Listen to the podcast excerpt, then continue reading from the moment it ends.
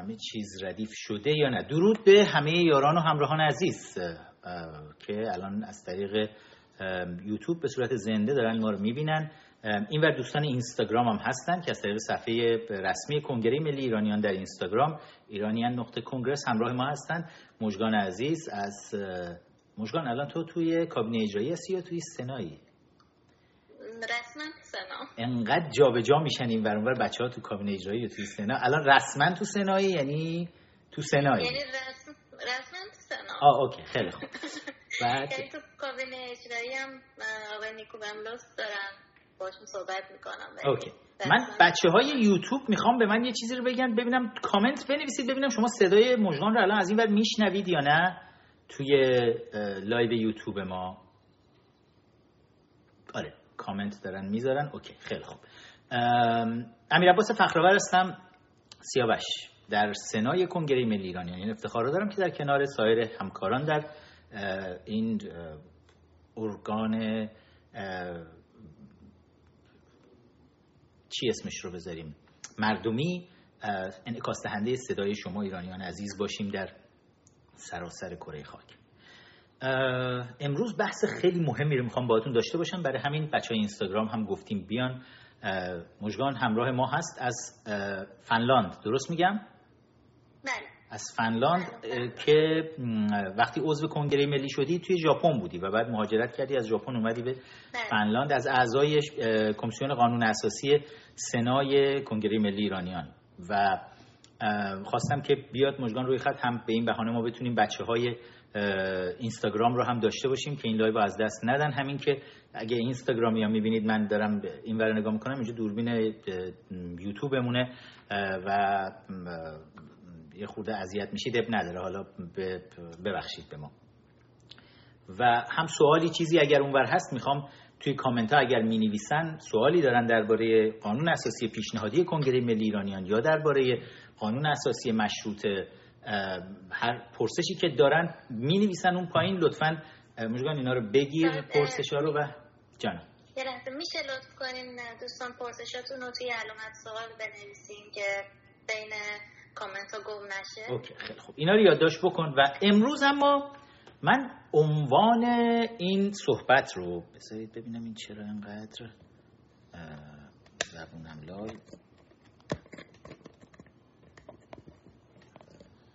عنوان این صحبت رو من امروز یک بحث بسیار بسیار خطرناکی گذاشتم که طرفداران قانون اساسی مشروطه و قانون اساسی جمهوری اسلامی دو روی یک سکه داعش و طالبان هستن. من عمیقا به این اعتقاد دارم. یعنی شاید اون روزهایی که هنوز 20 سال پیش 21 سال پیش که شروع کردم کار کردم روی بحث قانون اساسی. برای خود من قانون اساسی مشروطه یک سند وحی منزل بود و حرفمون این بود که آقا چرا جمهوری اسلامی برگردیم به قانون اساسی مشروطه؟ این همه براش جنگیده شده. اما من هم مثل خیلی های دیگه ای که امروز چشم و گوش بسته طرفداران قانون اساسی مشروطه هستند اون زمان درک درستی از قانون اساسی مشروطه نداشتم. شاید به خاطر اینکه کور بودم از تعصب اینکه بالاخره مشروطه انقلاب مشروطه فلان اوج فکر کنید دوران فعالیت های دانشجویی ما بود اون موقع و این کور بودن باعث شده بود که تعصب نذاره من حتی باز کنم قانون اساسی مشروطه رو اصل یکیشو نگاه کنم ببینم تو این متمم کوفتیش چی نوشته. اما این بیست و یکی دو سالی که فرصت شد بشینم کار کنم نه فقط روی قانون اساسی مشروطه رو قانون اساسی جمهوری اسلامی رو قانون اساسی ایالات متحده آمریکا قوانین اساسی کشورهای مختلف دنیا بلکه برم توی تاریخ بگردم و از شروع بحث قانون اساسی بهش نگاه بکنم. ببینم مثلا برای چی یک عده تصمیم گرفتن بیان چیزی به اسم قانون اساسی داشته باشن؟ ریشه هاش به کجا می‌خوره؟ و تمام این بحثایی که برای من فرصت طلایی رو فراهم کرد که امروز با افتخار میگم من 6 7 ساله دارم این رو تدریس می‌کنم. تمام این سالهای تجربه خودم رو حالا دارم تدریس می‌کنم. بحثی که امروز دارم براتون مطرح می‌کنم چه گفت؟ چکیده بحثی که من سر کلاسای درس خودم درس قانون اساسی خودم دائم به دانشجوها میگم و خیلی وقتا با چشمای حیرت زدهشون مواجه میشم. چون اونها هم درباره قانون اساسی زیاد خوب می‌خونن. مخصوصا تو آمریکا زیاد می‌خونن زیاد میشنون. ولی این بحث های بحث نیست که جایی شنیده باشن و می‌بینن همش همش هم میکسنس می‌کنه. همش کاملا منطقی به نظر می‌رسه. آره من اعتقاد دارم به این که طرفداران قانون اساسی مشروطه. تفاوت زیادی با طرفداران قانون اساسی جمهوری اسلامی ندارن.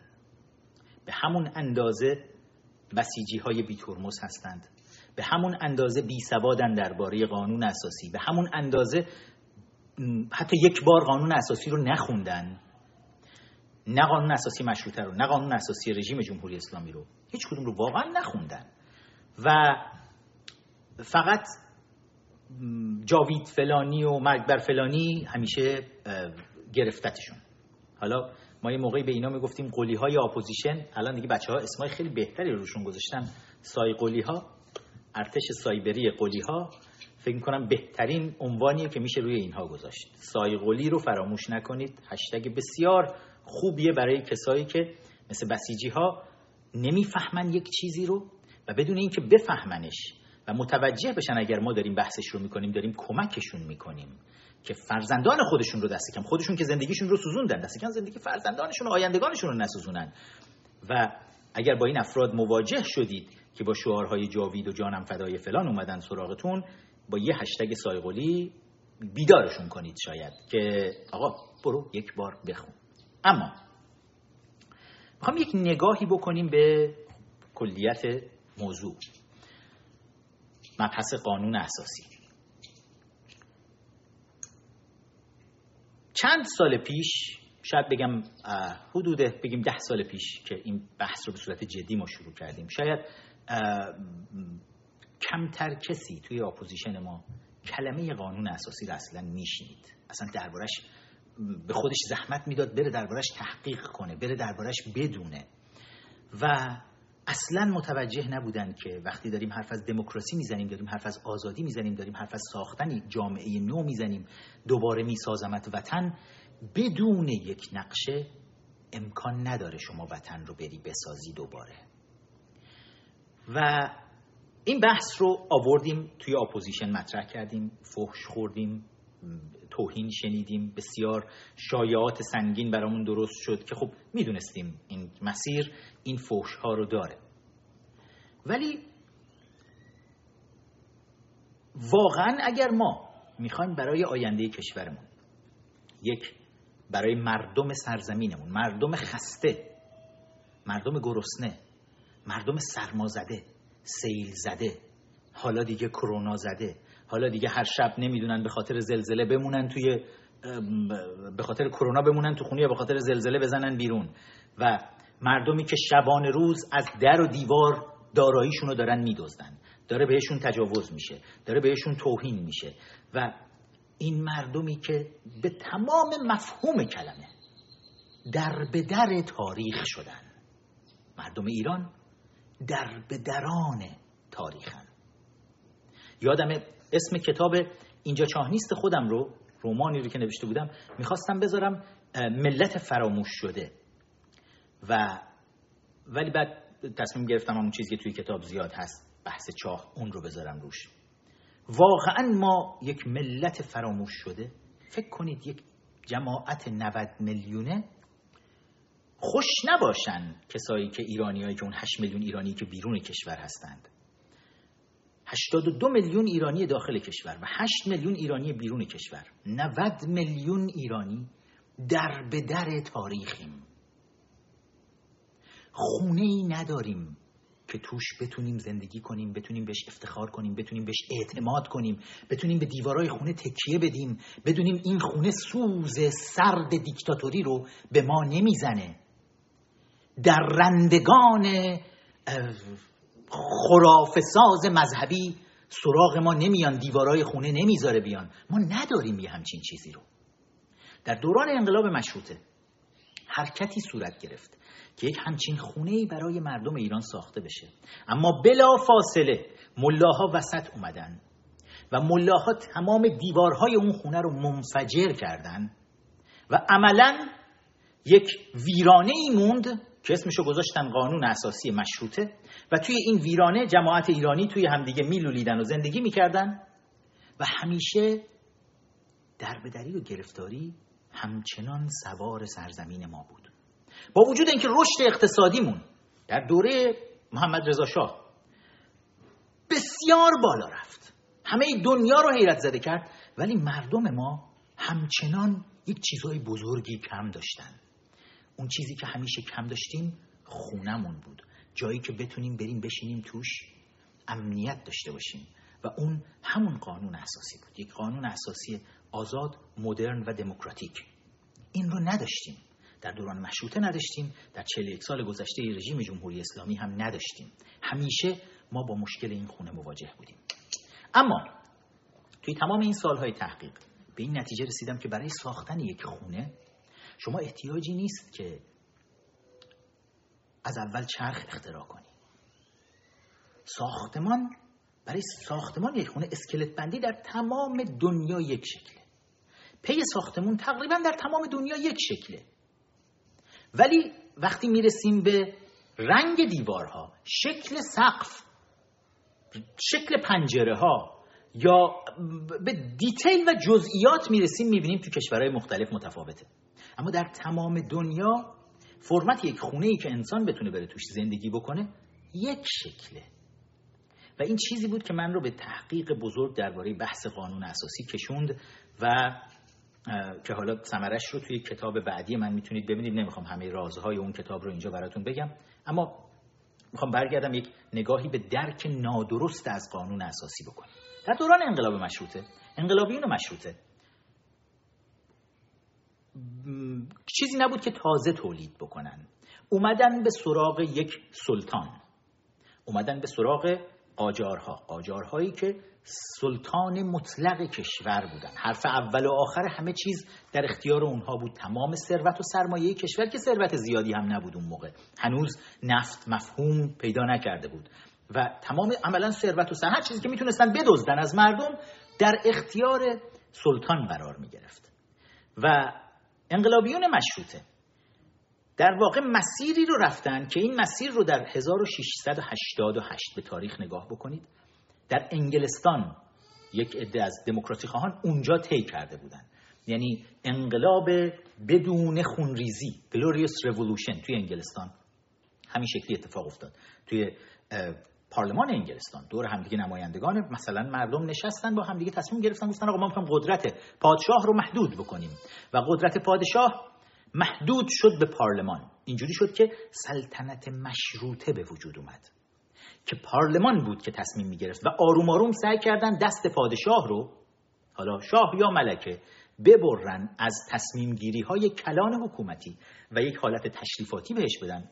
شاید قرنها طول کشید تا مفهومی رو که در دوران الیزابت دوم باش مواجه هستیم امروز انگلستان بهش برسن. قرنها طول کشید. ولی مسیری بود که در اون زمان شروع شد در دوران گلوریوس رولوشن توی انگلستان. و دورانیه که بزرگان عصر روشنگری در فرانسه. ما درباره کسانی داریم صحبت می‌کنیم مثل مانتسکیو که اینا عصر روشنگری رو یعنی فانوس های عصر روشنگری فرانسه و جالبه که اینها نگاهشون به گلوریوس رولوشن انگلستانه. اینهایی که زیر پادشاهی لوی چهاردهم فرانسه نشستن. پادشاهی که بیشتر از هفتاد سال طول کشیده. از پنج سالگی لوی چهاردهم پادشاه بوده. و همه قدرت کشور در اختیارش بوده. و اون فلاسفه عصر روشنگری فرانسه دیگه گفتن که کافیه. به یک جایی نگاه می‌کردن که قدرت پادشاه رو بتونن محدودش بکنن. و از انگلستان این درس رو گرفتن. و ما تو کتابهای مخصوصا اون دوران عصر روشنگری توی فرانسه بسیار می‌بینیم که در این مورد می نویسن چطور قدرت سلطان رو قدرت شاه رو ما بیایم محدود بکنیم. همه اینها فکر کنید چند قرن قبل از انقلاب مشروطه ما داره رخ میده. در اروپا اینا وقتی رونسانس خودشون رو پشت سر می‌ذارن بعد از اون اون بزرگ اروپا که می‌بینن کلیساها همچین کار بزرگی هم نمی‌تونن انجام بدن نمی‌تونن مردم رو شفا بدن بلکه خود کلیساها خود کشیشها هم دارن میمیرن از طاعون و اینجاست که مردم میگن یک چیزی باید ورای خرافات مذهبی وجود داشته باشه که بتونه ما رو ببره. و وقتی به کتاب های مونتسکیو توی دوران عصر روشنگری نگاه می‌کنیم مونتسکیو با یک کتابی شروع می‌کنه. کاش من همه اینها رو نگم. با کتابی شروع می‌کنه به اسم Persian Letters با این کتاب عملا معروف میشه. کتاب Persian Letters مونتسکیو نامه هایی که دو تاجر پارسی دارن به همدیگه می نویسن و یک کتاب طنزه ولی مونتسکیو خودش رو شخصیت خوب و بد درون خودش رو داره می‌ذاره توی این دوتا تاجر و داره نامه هایی رو می نویسه حالا میگن شخصیت ها تخیلی هستن ولی خب چیزی وجود داشته در دنیای بیرون که حالا مونتسکیو داره باهاش بازی می‌کنه.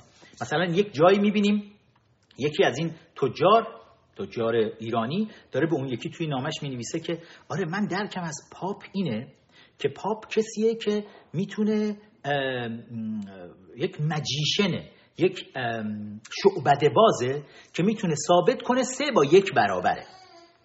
توی اون دوران خفقانی که کلیسا به راحتی گیوتین رو را میندازه و گردن می‌زنه. به اتهام کفرگویی و کلیسا حمایت پادشاه رو داره و پادشاه حمایت کلیسا رو داره. نوشتن این جور کتاب ها که مونتسکیو باهاش شروع می‌کنه کتاب Persian Letters و عملا میاد داره یک اعتراضی رو به نمایش می‌ذاره. کتاب دومش این کتابش خب توسط کلیسا به عنوان کفرگویی ممنوع میشه. کتاب بعدیش The Spirit of the Law کتابیه که هر چیزی ما امروز در دنیا از قانون اساسی مدرن داریم می‌بینیم بر پایه این کتاب نوشته شده روح القوانین. توی روح القوانین مونتسکیو میاد تعریف می‌کنه میگه ما برای داشتن یک جامعه خوب نیاز داریم که سه رکن تعریف بکنیم توی هر حکومت. قوه مجریه قوه قضاییه و قوه مقننه. و این سه رکن باید از هم مستقل باشن. و تمام هدف اینه که وقتی این سه رکن از هم مستقل هستند نمی‌تونه قدرت قدرت متمرکز نمیشه. تمرکز قدرت یکی از بزرگترین مشکلاتی بود که همیشه روشنفکرها باهاش مواجه بودن و همیشه باعث دیکتاتوری میشه شما وقتی تمام قدرت رو میدی به یک فرد یا به یک گروهی به یک خانواده ای شما عملا خودت رو دچار مشکل می‌کنید داری دیکتاتوری رو پرورش میدی. بهش اجازه دادی از تمام قدرت بیاد و استفاده بکنه. حالا در دوران انقلاب مشروطه همه این تجربیات رو پشت سر خودشون دارن می‌بینن. یکصد سال حدودا یکصد سال قبل از اینها بیشتر شد بیش از یکصد سال قبلشون. پدران بنیانگذار آمریکا اومدن و قانون اساسی ایالات متحده آمریکا رو بر پایه همون کتاب مونتسکیو نوشتن. خب حالا یک قرن بعد انقلابیون مشروطه میان تصمیم می‌گیرن قانون اساسی برای ایران ما بنویسن و توی قانون اساسیشون سند بدی هم نمی نویسن اتفاقا. یکی از اصلی ترین مسائلی که توش می گنجونن بذارید من از روی خود قانون اساسی مشروطه براتون بخونم. از چیزایی که شاید بیتارف بهتون بگم. این چیزایی که امروز میشنوید شما از هیچ کدوم از اساتید قانون اساسی توی دانشگاه های ایران نمی‌تونید بشنوید. برای اینکه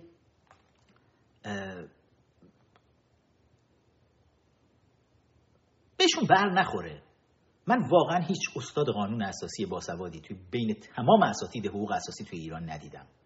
همشون به نوعی مجیزگویان و بادمجانهای ارباب قدرت بودن و هیچ درک درستی از قانون اساسی نداشتن.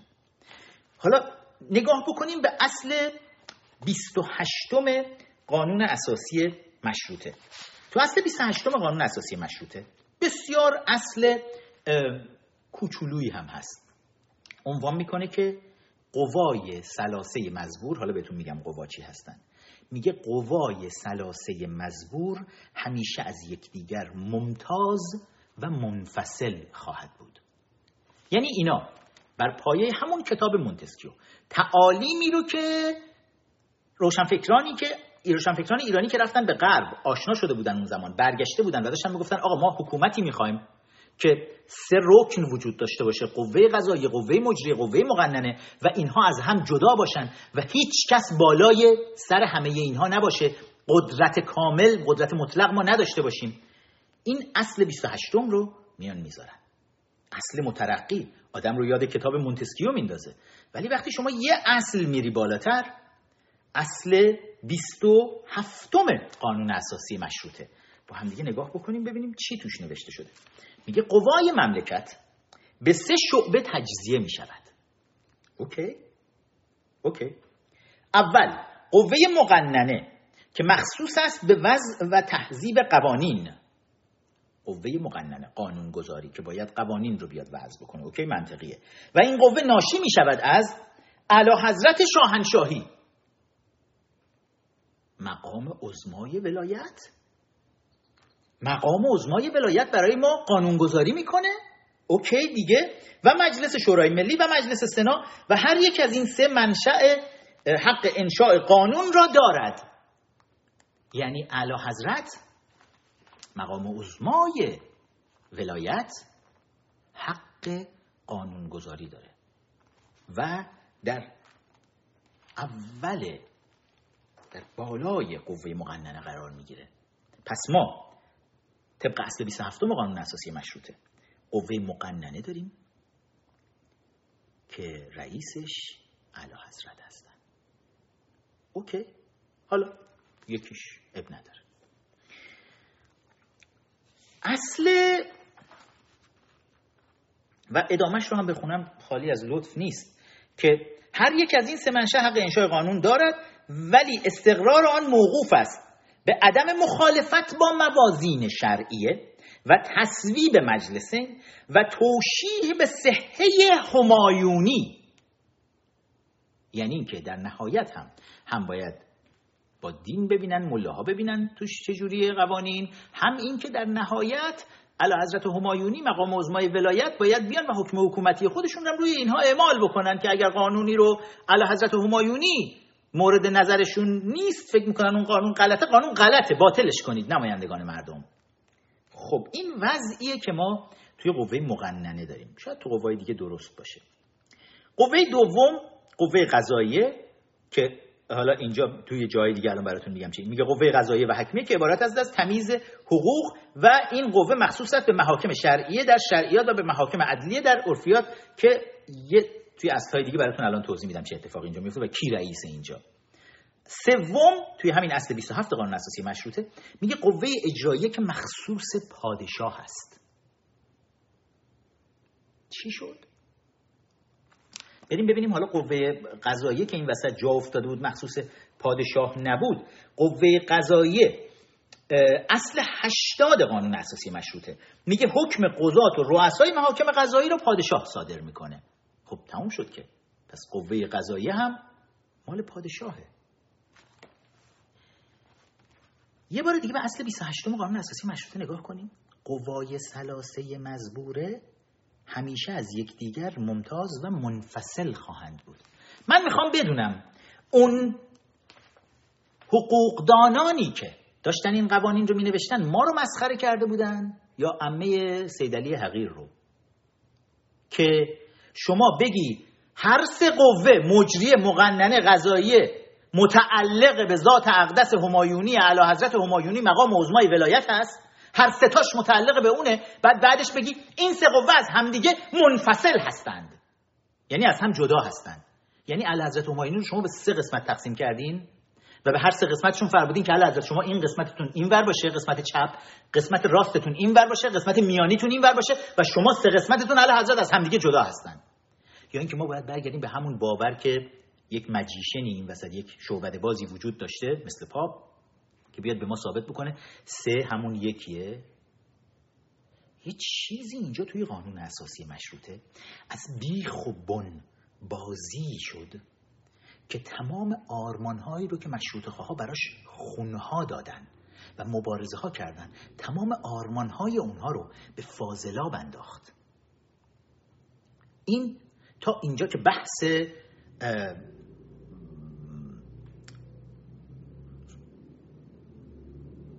قدرت در یک جا جمع نشدنه. قدرت مطلق نداشتنه. یکی از دلایل اصلی که قانون اساسی قرار بود داشته باشیم این بود که با جمع شدن قدرت در یک جا در یک فرد در یک گروه مخالفت بکنیم که می‌بینیم قانون اساسی مشروطه داره این رو کاملا نقضش می‌کنه. دومین نکته ای که در قوانین اساسی مشروطه در قوانین موفق در قوانین اساسی موفق در دنیا وجود داره و ما این رو تو قانون اساسی مشروطه. نمی‌بینیم بحث دینه. تمام قوانین اساسی موفق دنیا که دموکراسی تونستن بیارن می‌بینیم به طور کامل خالی از ایدئولوژی و مذاهب هستند. به طور کامل در این بحث خالی از این قضیه هستن. یعنی میگن آقا ارتباط هر کسی با خدای خودش یا بی خدایی خودش به خودش مربوطه. تا مادامی که به جامعه آسیب نمیرسونه. این تا مادامی که به جامعه آسیب نمیرسونه خیلی مهمه. آخوندها میان میگن آقا ما امام زمان رو قبول داریم دینمونه امام زمان ما رو به خدا میرسونه. اوکی ما با این مشکل نداریم. تا اینجاش مشکل نداریم. اما اون که بیاد بگه اگر شما امام زمان رو قبول نداری کافری میگیم تو غلط کردی با اون امام زمانت. قرار شد مزاحم ما نشی. ما مزاحم تو نمیشیم. من خدا باورم. من به شخصه به خدا اعتقاد دارم. اما غلط می‌کنم اگر کسانی هستند به خدا اعتقاد ندارن درباره اونا بخوام اظهار نظر بکنم حکمی صادر بکنم. قصد توهین به ادیان رو هم نداریم. ولی تمام بحث ما اینه که اگر دینی میاد خودش رو بر مردم به زور حاکم می‌کنه و نمایندگان و مبلغان اون دین میگن هر کی از ما نیست کافره و باید کشته بشه و دهن همه مردم رو میدوزند که وقت اعتراضی به اون طرز تفکر دینیشون نکنن ما با اون دین میجنگیم. اگر شیعه اشری نشسته بود مثل بچه آدم یه گوشه علماشون هم میشستن برای خودشون سر مردم کلاه میذاشتن و فطریه هاشون رو می‌گرفتن و خمس و زکاتشون رو می‌گرفتن و این همه هم ثروت به هم دیگه زدن. برای خودشون خدم و حشم سنگینی هم درست کردن. اگر نشسته بودن خبر مرگشون یه گوشه و دعوت خودشون رو به خدای خودشون می‌کردن و طرفدارای خودشون رو خر می‌کردن به ما چی, کار داشتیم باشون؟ ولی امروز که علمای شیعه اسنا عشری میان پا تو زندگی ما می‌کنن پا تو زندگی تمام مردم می‌کنن. و اموال ما رو میدزدن. به خانواده هامون تجاوز می‌کنن. همه چیزمون رو ازمون می‌گیرن. عزتمون و هویتمون و تاریخمون و همه چیزمون رو ازمون می‌گیرن. امروز بله باید باهاشون بجنگیم. باید به بدترین شکل ممکن بهشون توهین بکنیم. تا روزی که دیگه شیعه اسنا عشری من تا روزی که شیعه اسنا عشری به عنوان دین رسمی ایران داره معرفی میشه. من این تشیع رو به تمسخر می‌گیرم بهش میخندم و باهاش میجنگم. اما روزی که از خر قدرت پیاده بشه بره بشینه یه گوشه مثل تمام تفکرات و اعتقادات دیگه اون روز بهش احترام می‌ذارم. چون اون روز می‌دونم دیگه نیومده سوار گرده مردم خسته سرزمینم بشه. بخواد خر سواری بکنه و دار و ندارشون رو بدزده و آخرشم بکشتشون. پس برای من تا روزی که شیعه مذهب رسمی کشوره چیزیه که من به تمسخر میگیرمش و حق دارم باهاش بجنگم. به عنوان کسی که سوار قدرت شده. توی قوانین اساسی کشورهای موفق دنیا. قانون اساسی ایالات متحده آمریکا. شما حتی یک بار کلمه خدا رو نمیشنوی. حتی یک بار کلمه عیسی مسیح رو نمیشنوی. نمی‌بینی. حتی یک بار یک کلمه مذهبی نمیشنوی. هیچ کلمه که ربطی به ایدئولوژی داشته باشه تو تمام قانون اساسی ایالات متحده آمریکا نمی‌بینی. و قدرتمندترین قانون اساسی دنیاست که طولانی ترین دوران رو سر کار بوده این قانون اساسی. و از در تمام این کره زمین نگاه بکنی بیشتر از هر کجایی مردم می‌خوان بیان توی آمریکا. چون می‌دونن اینجا میزان احترامی که به همه افراد گذاشته میشه چقدره. شما با هر مذهبی اینجا باشی می‌تونی تا هر درجه ای بالا بری. هیچکس حق نداره از تو بپرسه چون قانون اساسی این اجازه رو نمیده. هیچکس حق نداره تو رو second class citizen شهروند درجه دو یا درجه سه خطاب بکنه به خاطر اعتقاداتت. با وجود اینکه کسانی که قانون اساسی آمریکا رو می نوشتن تمامشون مسیحیان بسیار معتقد به عیسی مسیح بودن اما اجازه ندادن اعتقادات مذهبیشون بیاد داخل سند قانون اساسی بشینه. بهتون گفتم قانون اساسی مثل چهارچوب یک ساختمانه. اینا این رو درک کرده بودن. پیش خودشون گفتن ما اگر قرار ستونهای این ساختمان رو داشته باشیم و بعد بیایم یک پی ساختمان هم داشته باشیم حق نداریم بیایم بگیم آقا این ستون وسطیه رو که از همه مهمتره من نمی‌زنم ستون رو نمی‌زنم. چرا؟ عیسی مسیح اینجای ساختمون رو خودش نگر میداره. حق نداریم این کار بکنیم. اینا این حق رو به خودشون ندادن. و برای همین قانون اساسی ایالات متحده آمریکا قانون اساسی موفقیه. برای اینکه توی ایالات متحده آمریکا این دو اصل بزرگ رعایت شده. اولا قانون اساسی. به هیچ عنوان نباید درش ایدئولوژی باشه. این یک اصل. ایدئولوژی و مذهب. نباید باشه. ولی چه برسه دیگه مذهب رسمی وجود داشته باشه که فاجعه است. میگم قانون اساسی که توش مذهب رسمی باشه فقط به درد توالت می‌خوره. دستمال توالت. نمی‌دونم به درد اونم درست بخوره یا نه. پس یک مذهب رسمی دو بحث centralized بودن power بحث این که در قانون اساسی نباید قدرت متمرکز در یک فرد یا در یک گروه باشه. این دوتا اصل بزرگ رو اگر ما می‌خوایم هر قانون اساسی رو ببینیم که آیا این قانون اساسی قانون اساسی خوب هست و درست کار می‌کنه یا نه باید این دوتا اصل رو توش بررسی بکنیم.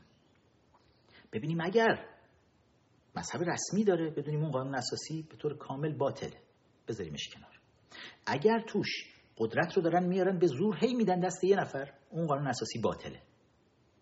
و با این ملاک ملاک علمی در مورد حقوق اساسی وقتی بهش نگاه می‌کنیم قانون اساسی مشروطه. درست مثل قانون اساسی رژیم مله حاکم بر ایران فقط به درد دستمال توالت می‌خوره. بهتون بر هم نخوره. اما ادامه بحث. حالا آیا قانون اساسی مشروطه؟ چون خیلی از استادان حقوق اساسی در داخل کشور حتی دیدم که نمی‌دونن واقعا که قانون اساسی مشروطه. ما این بحث رو بارها توی صحبت های تا حالا مطرح کردیم. الانم این بحث خیلی داغه این ور. و خوشبختانه خوشحالم واقعا که این بحث قانون اساسی داغ شده و دارن بهش فکر می‌کنن حالا. چه مخالفین چه موافقین. بارها درباره متمم قانون اساسی مشروطه. همون اولش که اصل یک اصل اول مذهب رسمی ایران اسلام نه فقط اسلام. طریقه حقه جعفریه اسناعشریه است که باید پادشاه ایران دارا و مروج این مذهب باشد. پس ببینید از همین جا قانون اساسی باطله. دو اصل دوم مجلس مقدس شورای ملی که به توجه و تایید حضرت امام عصر عجل الله فرجه و بذل مرحمت اعلی حضرت شاهنشاه اسلام خلد الله سلطانه مقام عظمای ولایت رهبر مسلمین جهان. همین تعریفش همینه. توی لایو هفته گذشته دو هفته پیش فکر می‌کنم در این مورد بحث ولایت عهد و ولایت فقیه مفصل براتون صحبت کردم. یعنی می‌بینید عملا حالا بعضی از طرفداران قانون اساسی مشروطه. بسیجی ها طرفدار قانون اساسی مشروطه. بسیجی های نادان داخل opposition ما. میان میگن آقا ما قانون اساسی مشروطه رو می‌خوایم اصلاح کنیم. بعضی از این چیزها رو مثلا مذهب رسمی اینا رو از توش در بیاریم و درستش کنیم. خب شما وقتی نگاه می‌کنید می‌بینید بیش از 90 درصد ساختار قانون اساسی مشروطه بر پایه اسلام خلد الله لاب لاب لاب لاب لاب لاب طراحی شده. چی چیه اینو دقیقا می‌خواید عوض کنید؟ چه چیزیشو می‌خواید تغییر بدید؟ و سای قولی های با سواد که حتی فرصت نکردید یک بار به قانون اساسی مشروطه یک نگاه کوچولو بندازید. می‌خوام بدونم آیا اجازه بدید من اصل مربوطه رو بیارم. درباره مجگان تو بهش دسترسی داری؟ درباره تغییرات ببخشید مجگان در سکوت نشستی اونجا ولی خب کمکه که بچه های چیز بتونم باشن. حالا بعدش من سراغ سوال ها میام که ازت بپرسیم ببینیم که چه سوالهایی رو دارن دوستان و می‌خوان مطرح بکنن.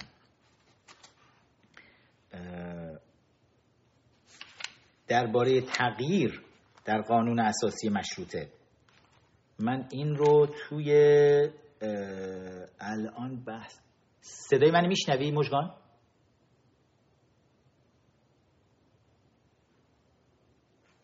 صدای من نداری؟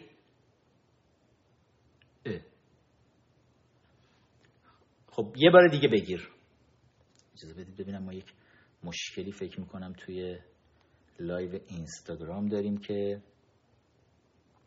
صدا رو نداشتن.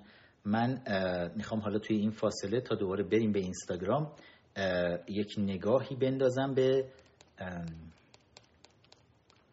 این به این دوستانی که گفتم درست قانون اساسی مشروطه رو نمی‌خونن و بهش توجه نمی‌کنن. در بحث مربوط به مجلس مؤسسان.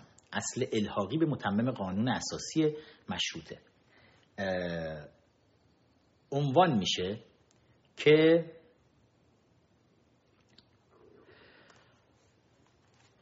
تصمیمات مجلس مؤسسان به اکثریت دو ثلث آرای کلیه اعضا اتخاذ و پس از موافقت اعلی حضرت همایونی شاهنشاهی معتبر و مجری خواهد بود. این اصل شامل گوش کنید. اونایی که میگن ما قانون اساسی مشروطه رو میریم تصحیح می‌کنیم اصلاح می‌کنیم اینا تو خود یکی از همین مجلس های مجلس مؤسسان بادمجان ها درباره قانون اساسی مشروطه ببینید چه توضیحی دارن در این مورد میدن.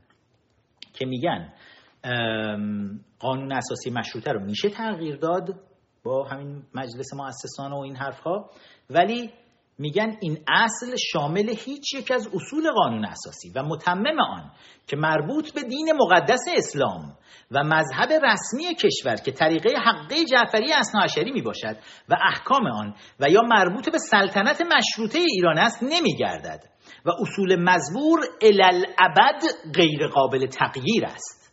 این رو به صورت یک اصل الحاقی به قانون به متمم قانون اساسی مشروطه چسبوندن. یعنی چی؟ دقت کردید؟ به دو چیز دارن اشاره می‌کنن که میگن به هیچ عنوان حق نداره کسی به این دو مورد دست بزنه.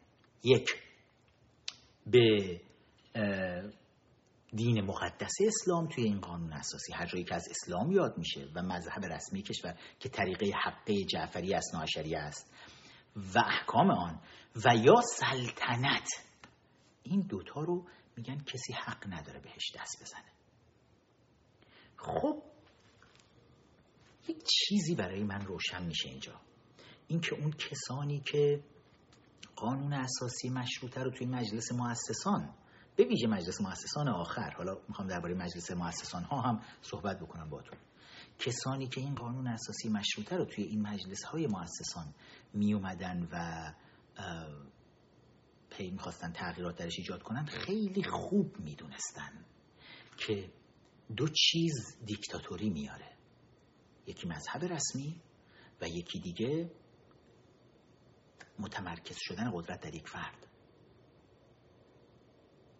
و می‌خواستن که این دیکتاتوری رو نگه دارن. آگاهانه. چون نونشون توی نگه داشتن این دیکتاتوری بود. و می‌دونستن اگر مذهب رسمی اسلام به عنوان مذهب رسمی حذفش از قانون اساسی و اگر دست بخوام بزنن به بحث سلطنت و خاندان سلطنت توی این قانون اساسی که قدرت سلطان رو بخوان کم بکنن می‌دونستن اگر این کار رو بکنن دیکتاتوری ممکنه رخت ببنده و بره. برای همین اومدن بتونارمش کردن. یعنی توی این اصل آخری که آوردن الحاق کردن به متمم قانون اساسی بتونارمه کردن قانون اساسی مشروطه رو. که آقا هیچ کس حق نداره به این دو مورد همین دو موردی که به شما گفتم فساد میاره و هر قانون اساسی این دو مورد رو داشته باشه باطل و به در دستمال توالت می‌خوره. یعنی اصرار داشتن کسانی که توی این مجلس مؤسسان ها بودن اصرار داشتن که باید قانون اساسی همینجوری دیکتاتوری باقی بمونه. بذارید من ببینم من دارم همچنان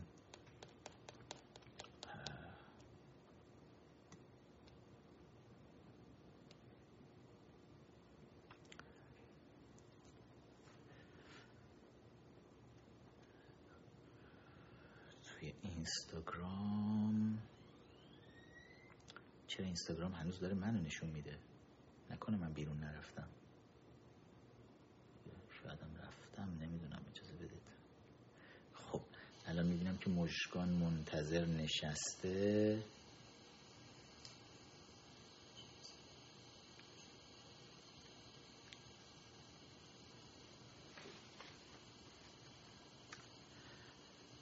مجگان عزیز اگر داری این و تو یوتیوب داری می‌بینی اون و می‌تونی منو بگیری الان روی اینستاگرام دوباره.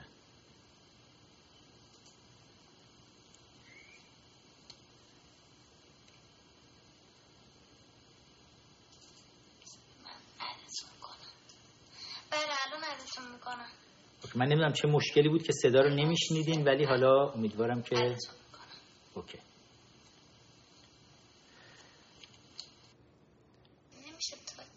الان صدای منو دارین؟ بله الان صداتون هست. خیلی خوب. مرسی. اما سوالا رو امیدوارم داری یادداشت می‌کنی.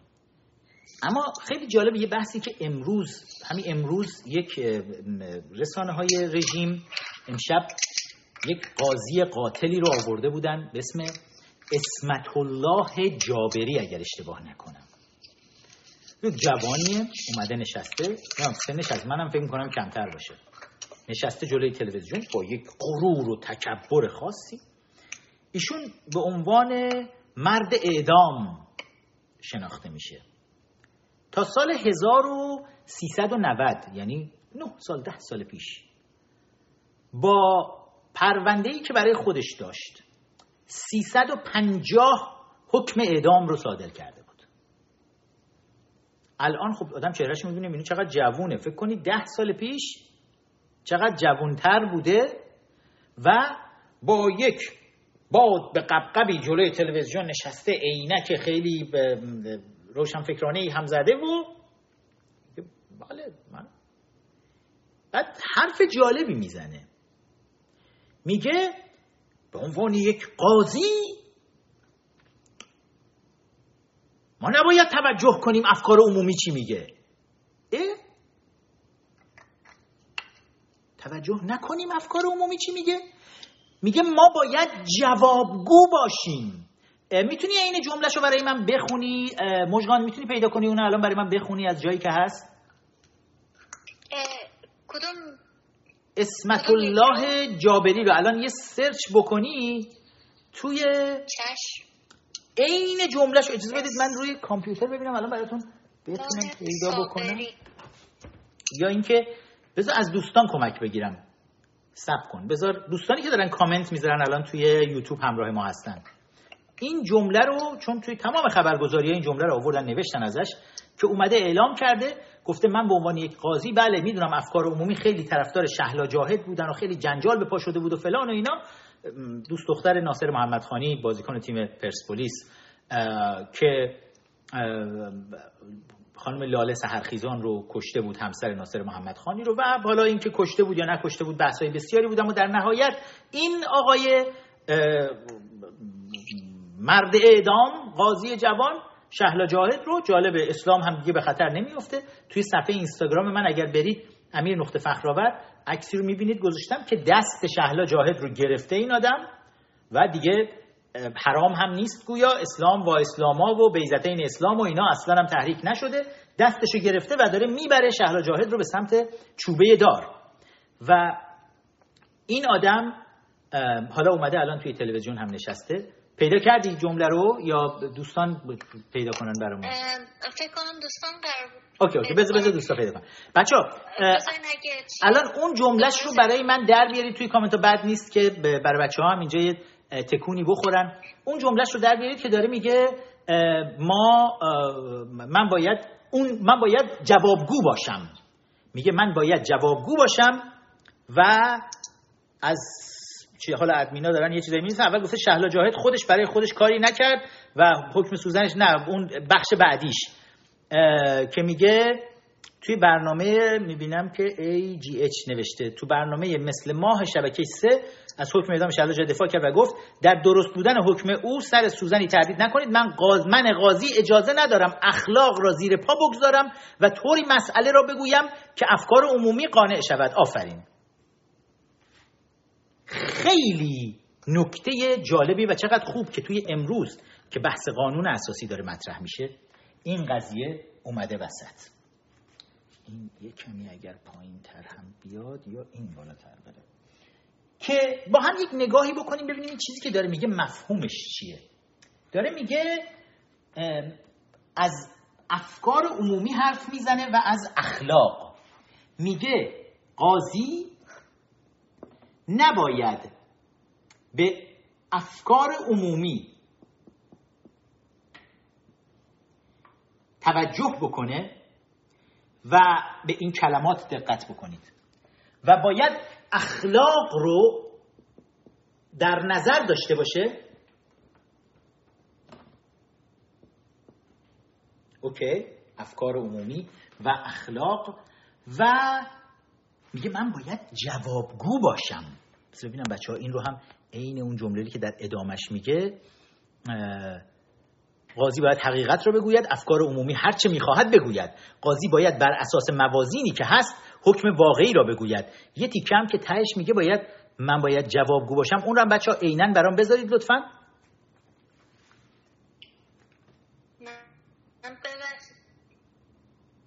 چی؟ نه نه نه it's okay. بچه ها دارن این ور می نویسن کامل دارن این ور می نویسن مرسی از برای بچه هایی که توی لایو همراه هستن لایو یوتیوب و دارن همه چیز رو قشنگ برامون عینا حالا خب این چه مفهومش چیه؟ چه ربطی به بحث قانون اساسی ما داره؟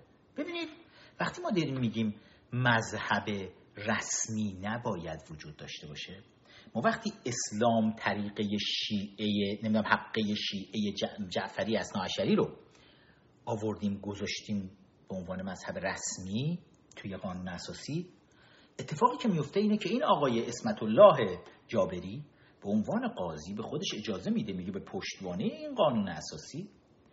من باید جوابگو باشم. به کی باید جوابگو باشه؟ این که میگه من به افکار عمومی که توجه ندارم که افکار عمومی مردم دیگه پس به مردم نمی‌خواد جوابگو باشه. این میگه من باید من افکار عمومی رو کاری ندارم. من باید به خداوند جوابگو باشم. به ائمه اطهار جوابگو باشم. اوکی. وقتی که پدران بنیانگذار آمریکا قانون اساسی آمریکا رو داشتن می نوشتن عنوان کردند یعنی شما به تمام قانون اساسی آمریکا نگاه بکنی از کلمه اولش تا آخرش اولش رو با عبارت we the people شروع می‌کنن. We the people. یعنی میگن ما مردم. ما مردم هستیم که مهمیم. ما مردم قوانین رو داریم برای خودمون می نویسیم و در نهایت کسی رو می‌ذاریم روی کار به ما مردم جواب گوست.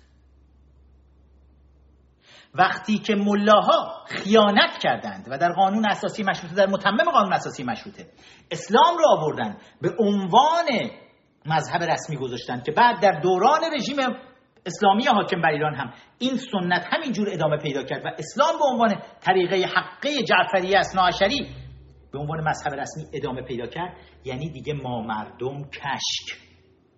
یعنی دیگه آقای قاضی خودش رو به افکار عمومی پاسخگو نمی‌دونه به مردم پاسخگو نمی‌دونه. خودش رو به یک چیزی پاسخگو می‌دونه که آقا اصلا یه بخش بزرگی از جامعه شاید بهش اعتقاد نداشته باشه.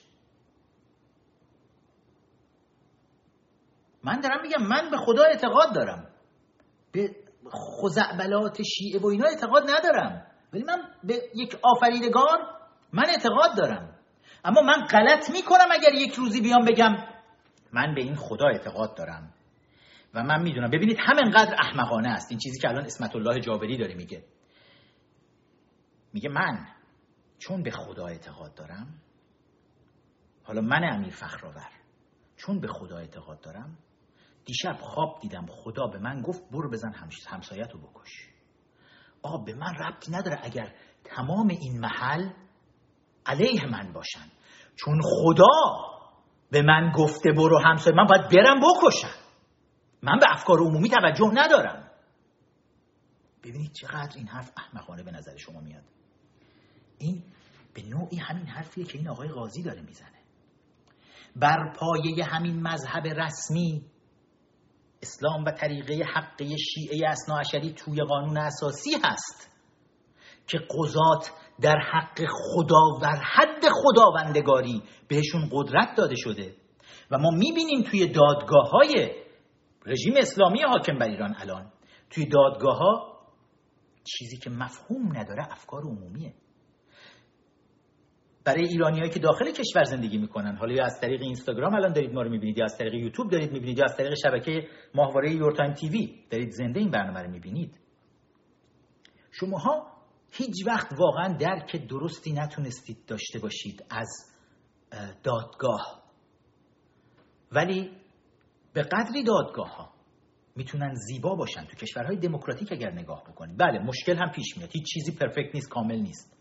استثناءاتی پیش میاد. ولی در کلیت قضیه اگر نگاه بکنید فرمت دادگاه ها به شکلی طراحی شده. یعنی این وید پیپل مردم وقتی قانون اساسیشون رو نوشتن شکل دادگاه رو جوری گذاشتن که شما می‌بینید میری توی دادگاه قاضی نشسته هیئت منصفه ای نشسته. که این هیئت منصفه حقوقدان نیستن قاضی نیستن. وکیل نیستن. این هیئت منصفه حالا توی ایالات متحده آمریکا براتون بگم چه جوری انتخاب میشه. برای همه ماهایی که citizen آمریکا هستیم شهروند آمریکا هستیم. همه ماها یکی از وظایفی که داریم اینه که آماده باشیم اگر زمانی ما رو خواستن که بریم هیئت منصفه بشینیم باید هر کاری داریم ول کنیم بریم به عنوان هیئت منصفه. جزء وظیفه ما حساب میشه. duty مونه. دیگه کاری هم ندارن. با سوادیم بی سوادیم وکیلیم وزیریم هر چیزی هستیم باید بریم. دوازده نفر رو به عنوان هیئت منصفه انتخاب می‌کنن. کاملا تصادفی. این دوازده نفر میرن میشینن گوشه دادگاه. متهم میاد وکیل متهم میاد دفاع می‌کنه. دادستان میاد وای میسته متهم رو اتهاماتش رو بهش میگه. قاضی نشسته اون بالا همه این چیزها رو داره نگاه می‌کنه داره گوش می‌کنه به حرف همه اینها. و هیئت منصفه دوازده نفری که میشینن این دوازده نفر در واقع روح افکار عمومی جامعه وجدان بیدار جامعه توی دادگاه نشستن. این دوازده نفر کسانی هستند که نشستن توی دادگاه به عنوان چشم بینا و گوش شنوای جامعه اینا از بطن جامعه به صورت رندوم تصادفی کشیده شدن آورده شدن توی دادگاه گذاشته شدن. اینا به تمام دفاعیات گوش می‌کنن به اتهامی که داره دادستان می‌زنه به دفاعیات وکیل متهم به همه اینها گوش می‌کنن و در نهایت قاضی نیست که تصمیم می‌گیره آیا این متهم گناهکاره یا نه. هیئت منصفه هستن که تصمیم می‌گیرن. هیئت منصفه در نهایت اعلام می‌کنن میگن آقا گیلتی گناهکار اور نات گیلتی اگر هیئت منصفه گفتن گناهکار و قاضی. تمام این چیزها رو هم شنیده بود اون بالا نشسته بود. قاضی اعتقاد داشت که بیگناه طرف. باید قاضی نظر هیئت منصفه رو دنبال کنه. اگر هیئت منصفه گفتن بیگناه و قاضی نشسته بود به این باور رسیده بود که نه این فردی که آوردن این گناهکاره افکار عمومی جامعه که در روحش توی این هیئت منصفه داره میاد اونه که تصمیم می‌گیره. چرا؟ چون جامعه بر پایه وید پیپل نوشته شده. دادگاه ها در من چهارده سال تمام از زندگیم رو از 16 سالگی تا سی سالگی که از کشور خارج شدم و اومدم به آمریکا. درست پری دیشب پریشب زمانی بود که من رسیدم از دبی به فرودگاه JFK نیویورک. 15 همین سالگردش الان. تا این زمان که از کشور خارج شدم چهارده سال تمام رو با دادگاه ها سر و کله می زدم دادگاه انقلاب توی ارومیه توی شیراز توی تهران توی شهرهای مختلف هی تور دادگاه های انقلاب به من داده بودن. توی دادگاه های انقلاب ما که مثلا قانون اساسی قانون اساسی رژیم ملاها گفته بود که آقا متهمان سیاسی و مطبوعاتی باید با حضور هیئت منصفه محاکمه بشن. بهشون می‌گفتیم می‌گفتیم ما متهم سیاسی هستیم. آقا هیئت منصفه کو؟ میخندید قاضی بهمون می‌گفت غلط کردین. شما سیاسی نیستین. شما امنیتی هستین. توی زندان توی زندان اوین اسم بند سیاسیون بند سیاسی امنیت بند امنیتی بود. نمی‌گفتن سیاسی. ماها رو هیچ وقت زندانی سیاسی قلمداد نمی‌کردن که نکنه بر پایه قانون اساسی در بداغون خود جمهوری اسلامی بگیم آقا پس منصفه کدو دادگاه؟ در تمام قاضی هایی که من باشون سر و کله زدم توی تمام این سالها از قاضی حاج حسنلو شعبه چهار دادگاه انقلاب ارومیه که منو به سه سال زندان محکوم کرد تبعید کرد از دانشگاه پزشکی ارومیه به دانشگاه پزشکی بوشه و چقدر گرفتاری اون وسط کشیدم تا قاضی حداد حسن زارع دهنوی حداد تا قاضی احمدی مقدس همه اینهایی که من توی دادگاه های مختلف انقلاب باشون سر کار داشتم. قاضی قدرت مطلق دادگاه بود. ماها حق نداشتیم وکیل داشته باشیم. متهم می اومد من حتی یک بار توی دادگاه گفته بودم آقا مگه من متهم نباید وکیل داشته باشم؟ قاضی می‌گفت من خودم وکیل تو هم. حسن زار دهنوی معروف به حداد جنایتکار بزرگ تو شعبه 26 دادگاه انقلاب خودش نقش دادستان رو بازی می‌کرد. قاضی نشسته بود. خودش دادستان بود. اتهام رو می‌گفت. سعی کرد اتهام رو ثابت کنه. با کمک شکنجهگرهای وزارت اطلاعات و اطلاعات سپاه ما رو توی انفرادی شکنجه می‌کردن که بیان بدن به قاضی پرونده رو. که قاضی ثابت بشه بهش و این اتهام رو ثابت بکنه. خودش دادستان بود. خودش شکنجهگر بود. در جلوی چشم پدر من توی اسفند سال 1381 بود فکر می‌کنم. من داشتم میفرستادم برای 8 سال زندان.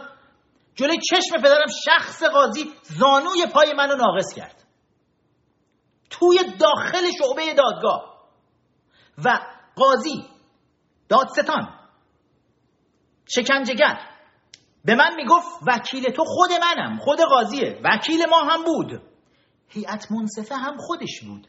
همه چیز خودش بود. قاضی این همه حق رو از کجا گرفته بود؟ از خداوند و از ائمه اطهار که ائمه اطهار داده بودن دست امام زمان امام زمان هم روی اسبش هلک و هلک اومد داد دست سیدلی حقیر سیدلی حقیر در کشور پیاده می‌کنه. مگه ما مسخره مگه زندگی ما ملاها مسخره شما هست که اینجوری تو خزعبلات و خرافات خودتون همه ماها رو اسیر خودتون کردید؟ که اسمت الله جابری امروز میاد میگه من به افکار عمومی من اصلا توجه نباید بهش بکنم. من باید پاسخگو باشم. من باید به امام زمان به اصل امام زمان باید پاسخگو باشم. به قاطر پیامبر باید پاسخگو باشم. عجب. و با این پررویی بعد از کشتن این همه آدم بیاد بشین حالا تو تلویزیون تو چشم همه مردم نگاه کنه تو چشم 90 میلیون ایرانی نگاه کنه. اینقدر خوب کردم کشتم. خدا به من گفته بود غازی باش نشستم کشتم. یا اون یکی قاضی القضاتشون سید ابراهیم رئیسی از 19 سالگی شروع کرده حکم اعدام صادر کرده. 19 سالگی. تو کی وقت کردی اصلا بفهمی چه جوری باید بیای؟ حکم فقط چون توی بشکه با سیدلی آره به خودت حق دادی که بیای نقش قاضی رو ایفا بکنی و چپ و راست تو همدان و کرج و تهران و جاهای مختلف دادستان باشی و چپ و راست هی را بیفتی بیای حکم اعدام صادر بکنی. از 19 سالگی حکم اعدام افتخارت اینه که آقای سید ابراهیم رئیسی افتخارت این از 19 سالگی حکم اعدام صادر کردی تا رسیدی به 67 که حکم اعدام سنتوال صادر می‌کردی. ده هزار زندانی سیاسی بودن حوصله نداشتی برای همه با هم دیگه. گفتی آقا یه دونه می‌زنیم برای همه استفاده کنید. بعد میای میشی رئیس قوه قضاییه کشور؟ برای اینکه قانون اساسی به مردم پاسخگو نیست. برای اینکه این قانون اساسی توش مذهب رسمی وجود داره. و مذهب رسمی حرف اول و آخر رو می‌زنه. در جوامع دموکراتیک دنیا در جوامع آزاد دنیا اخلاق بر پایه چیزی که افکار عمومی داره میگه تعریف میشه. اخلاق بر پایه چیزی که the people ما تصمیم می‌گیریم تعریف میشه. اخلاق بر پایه چیزی که اسب امام زمان غلط کرده تر زده تعریف نمیشه. چی میشه اگر اینجوری بشه؟ اگر اخلاق بر پایه اونها تعریف بشه؟ این میشه که یه عده مشنگ مشنگ مفنگی. کدوم مرجع تقلیدی رو می‌شناسید که تریاک نکشه؟ که مواد مخدر مصرف نکنه. تمام مسئولین حکومتی از سید علی حقیر بگیرید بیاید تا پایین و برید تا بالا. همشون موادی اون وقت اینا میشینن. دور خود دور همدیگه بهتون گفتم سید علی وقتی توی توالت چجوری ایده میده بیرون. آقا نشسته رو کاسه توالت داره پیش خودش فکر می‌کنه با اون جسم ناقصش و یادداشت می‌کنه. برای خودش یادداشت می‌کنه. از امروز ما انقلاب کردیم در ایران بیایم همه مدرسه ها رو جدا کنیم. چون اخلاق ما آخوندها که در یک سری خرافاتی تعریف شده از کتاب های مذهبی شیعه داره میاد اخلاق ما میگه خانم ها و آقایون نباید در یک جا باشن ما مدارس رو جدا کنیم دختر پسرها از هم جدا بشن. خانم ها برن زیر حجاب مخفی بشن. حالا آقایون آستین کوتاه نپوشن. این جزو اخلاقیات ماه. ببینید اخلاق رو بر پایه خزعبلات و ذهن بیمار خودشون ملاها تعریف می‌کنن برای جامعه. در صورتی که در جوامع مدرن و دموکراتیک اخلاق جور دیگه ای تعریف میشه. نگاه می‌کنن ببینن روح جامعه به کدوم برداره میره. آقا یک روزی در جامعه آمریکایی همجنسگرایی چیز بدی بود. آروم آروم اومدن جلو بعد دیدن خب آقا اینها هم انسان هستن حقوقی دارن و جا افتاد توی جامعه. و جامعه خودش به این باور رسید که آقا تا این که مثلا ما می‌بینیم حتی دولت جمهوری خواهان که تازه مذهبی تر هستن روی کار میاد پرزیدنت ترامپ روی کار میاد سفیر آلمان خودش رو می‌ذاره یه کسی که میگن همجنسگراه.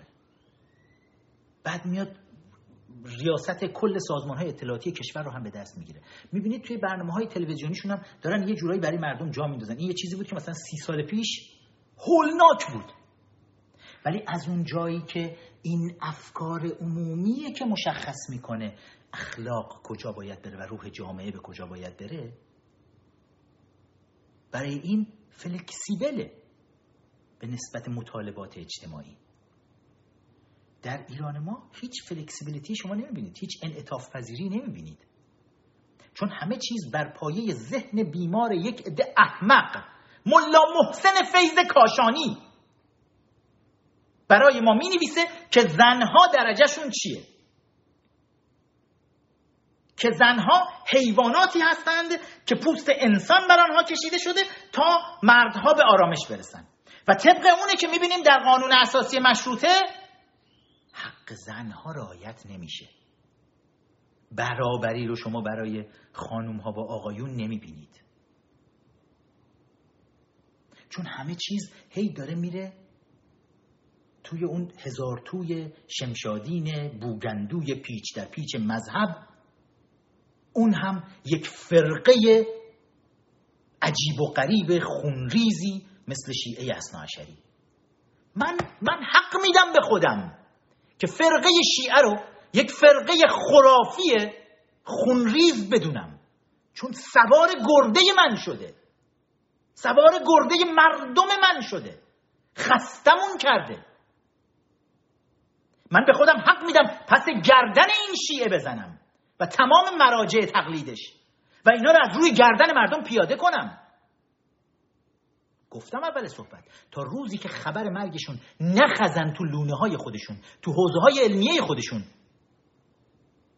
تو کنج عزلت خودشون و طرفدارای خودشون رو خر کنن و به امام زمانشون دعوت کنن. تا اون روز با پس گردنی های من و همسال من طرف خواهند بود. و این توهین به مذهب نیست. اتفاقا اگر این کار رو نکنیم توهین به انسانیت خودمون کردیم. و تمام اینها در قانون اساسی رژیم ملاهای حاکم بر ایران و قبل از اون در قانون اساسی مشروطه نهادینه شد. برخی میگن قانون اساسی مشروطه آقا اون زمان نوشته شد برای اون زمان خودش خیلی جلو بود. نبود. دارم بهتون میگم یک قرن بعد از بیش از یک قرن بعد از قانون اساسی متمدنی که تو آمریکا نوشته شده قانون اساسی مشروطه رو نوشتن. ولی متمم قانون اساسی توسط ملاهایی نوشته شد و بوتون آرمه شد که دقیقا می‌دونستن چی کار دارن می‌کنن. بعد اومدن مجلس مؤسسان چند بار. ما چند بار تا حالا توی ایران مجلس مؤسسان داشتیم. مجالس مؤسسان متفاوتی که داشتیم توی دوره های مختلف. اولین مجلس مؤسسان ما. مربوط به زمانی که می‌خواستن سلطنت قاجار رو کنار بزنن و رضا پهلوی می‌خواد بیاد به قدرت برسه. 15 آذر سال 1304 اولین مجلس مؤسسان میاد شکل می‌گیره. خود شخص سردار سپه میاد اونجا سخنرانی هم می‌کنه و توی این مجلس مؤسسان سلطنت قاجار منحل اعلام میشه و سلطنت پهلوی شروع میشه. این یک مجلس مؤسسان ماست. یک اتفاق بزرگی افتاده و بعد از اینه که رضا شاه می‌تونه بیاد چهارده سال تمام 16 سال تمام 16 سال تمام پوتین هاشو از پاش در نیاره یک نفس به کشور خدمت کنه و چند قرن کشور ما رو جلو ببره. مجلس مؤسسان دوم ما سال 1328 شکل می‌گیره. یعنی اگر اشتباه نکنم بهمن ماه 15 بهمن سال 1327 بود که محمد رضا شاه شاه جوان ترور شد. بعد از اینکه ترور شد چند روز بعدش بود نهم اسفند بود. امیدوارم تاریخ رو درست بگم. نه اسفند سال 27 بود که دستور داد مجلس مؤسسان شکل بگیره. مجلس مؤسسانی میاد شکل می‌گیره توی اول اردیبهشت 1328 بچه اگر تاریخ رو اشتباه میگم اینجا برام بنویسید. اول اردیبهشت 1328 مجلس مؤسسان دومی که میاد شکل می‌گیره خب اگر بعضیا دارن میگن اون زمان که انقلاب مشروطه بود اقتضای زمان اونجوری بود خب چند بار مجلس مؤسسانی وسط شکل گرفته. خب تو این مجلس های مؤسسان مجلس مؤسسان دوم میگم توی اول اردیبهشت 1328 و مجلس مؤسسان سوم هم میاد شکل می‌گیره. 28 مرداد 1346 مجلس مؤسسان سوم رو شکل میدن. حالا تا قبلش قبل از اینکه مجلس مؤسسان چهارم رو مشاهد باشیم بعد از انقلاب مارکسیستی اسلامیستی که 28 مرداد 1358 بود یعنی توی ما فکر کنم اینستاگرام رو از دست دادیم الان بچه ها من چون می‌خوام سوال های بچه ها رو هم جواب بدم روی اینستاگرام امیدوارم یه بار دیگه الان بیان بالا دوباره مجگان خیلی هم خستش کردیم ولی اگر صدای من میشنوین و روی یوتیوب یه بار دیگه مجگان بیا بالا که من می‌خوام از اینجا به بعد دیگه سوال های دوستان رو جواب بدم. آره اینو داشتم می‌گفتم که نمی‌دونم چرا سفر سیاه می‌بینم. اگر چیز بدید دیوار قطع کنم. بله داره اونورم توی یوتیوب هم داره دنبال می‌کنه. خب مشکان جان بگیر دوباره. آره این خطاب به اون کساییه که میگن ما در اون زمان مجلس مؤسسان ها نمی‌دونم یعنی نویسندگان قانون اساسی مشروطه به زمان خودشون. دیگه سال 1346 بابا جان. 1346 دیگه این زمان که باید یه سری تغییرات ویژه رو توی این قانون اساسی مشروطه می‌رفتن انجام می‌دادن. این مجلس مؤسسان هم که شکل گرفته بود. سال 1346 که ما می‌بینیم میان بوتون آرمش می‌کنن که دست به هیچ چیش نه دست به بحث ازهام اسلام به عنوان مذهب رسمی شی... طریقه حقه شیعه اصناعشری دست به این نزنید و قدرت نمی‌دونم سلطنت رو کم نکنید و اینا. یعنی مجلس مؤسسان عملا نیومد خودش رو کشور رو و قانون اساسی مشروطه رو به روز بکنه مدرن بکنه. توی این چند مرحله که می‌بینیم شکل می‌گیره تنها کاری که مجلس های مؤسسان دارن انجام میدن. حالا بعد از مجلس مؤسسان اول تو 15 آذر 1334 که کار بزرگی رو انجام داد. باید یک سلطنتی رو انتقال می‌داد. بعد از اون مجلس های مؤسسان بعدی میدیم می‌بینیم که پادشاه کشور داره افرادی رو میاد هی انتخاب می‌کنه. اینا میان میرن یک سری بادمجون هایی میشینن تو مجلس مؤسسان. تمام هدفشون بوتونارمه کردن سلطنته. و انقدر حق حتی برای خانم ها هم قائل نیستن که بگن پادشاه اگر فرزند دختر هم داشت می‌تونه مثلا این موروسی باشه و سلطنتش از اون طریق ادامه پیدا بکنه. نه برای اینکه زنها طبق قوانین اسلام و طبق گفته های بزرگان تشیع ملا محسن فیض کاشانی طبق گفته های اینها زنها چون حیوانات هستند و در حد انسان نیستن برای همین نمی‌تونه یک زن هیچ و قدرت رو در کشور به دست بگیره. پادشاه نمی‌تونه به فرزند دختر خودش منتقل بکنه مثلا. باید حتما فرزند پسر باشه و بعد هم بوتونارمه هم شده که کسی حق نداره به این قوانین دست بزنه. خب اون طرفداران الان همین شاهزاده رضا پهلوی.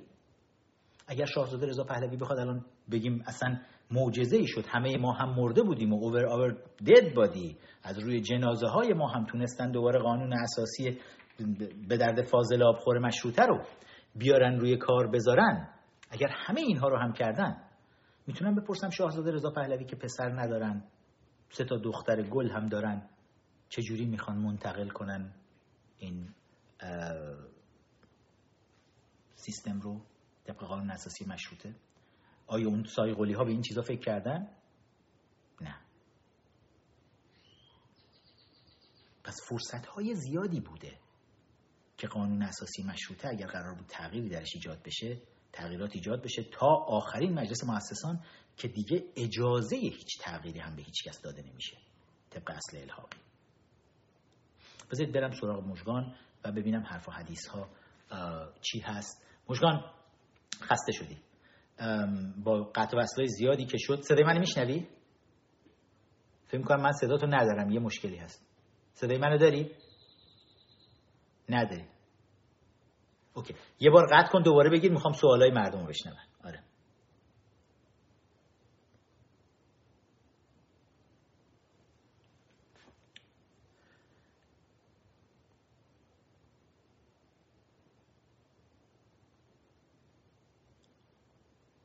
خب دوستان تو این فاصله لایک کردن رو لطفا فراموش نکنید.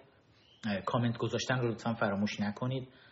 subscribe کردن این پایین مشترک بشید. حتما بذارید ما شبکه خودمون رو بتونیم بزرگتر بکنیم. من منتظرم که توی اینستاگرام ارتباط وصل بشه و بتونم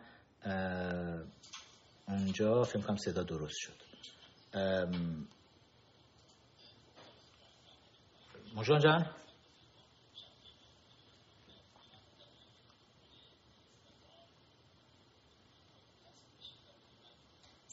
دوستان منتظرم با آقای فخرآور ارتباط بگیرم. خب الان بس کردم. جناب فخرآور هستیم. خب درود. ببینم از سوالایی که مردم دارن. من داشتم سوالا رو یادداشت می‌کردم ولی سوالای لایف اول از دست دادم. خب. چیزایی که یادت هست رو می‌تونی بگی.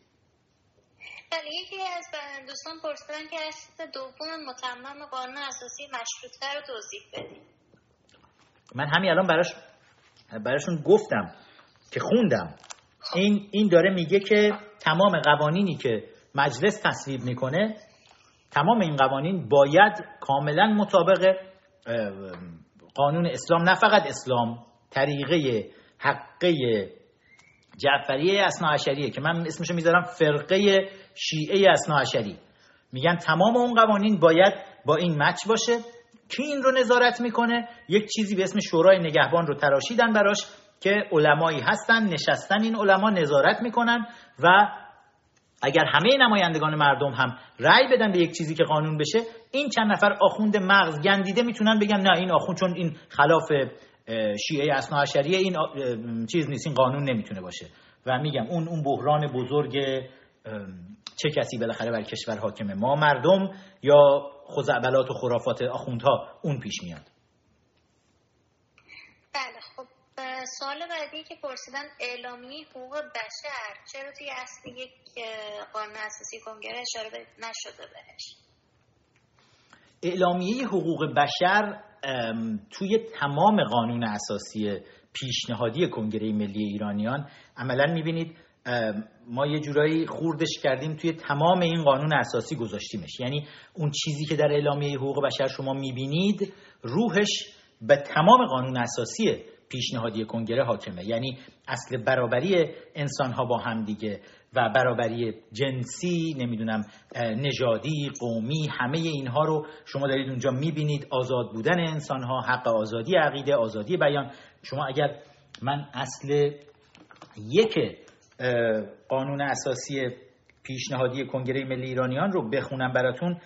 این, این یکی از زیباترین اصلهای این قانون اساسی است که تمام روح قانون اساسی پیشنهادی توی این اصله که عنوان می‌کنه.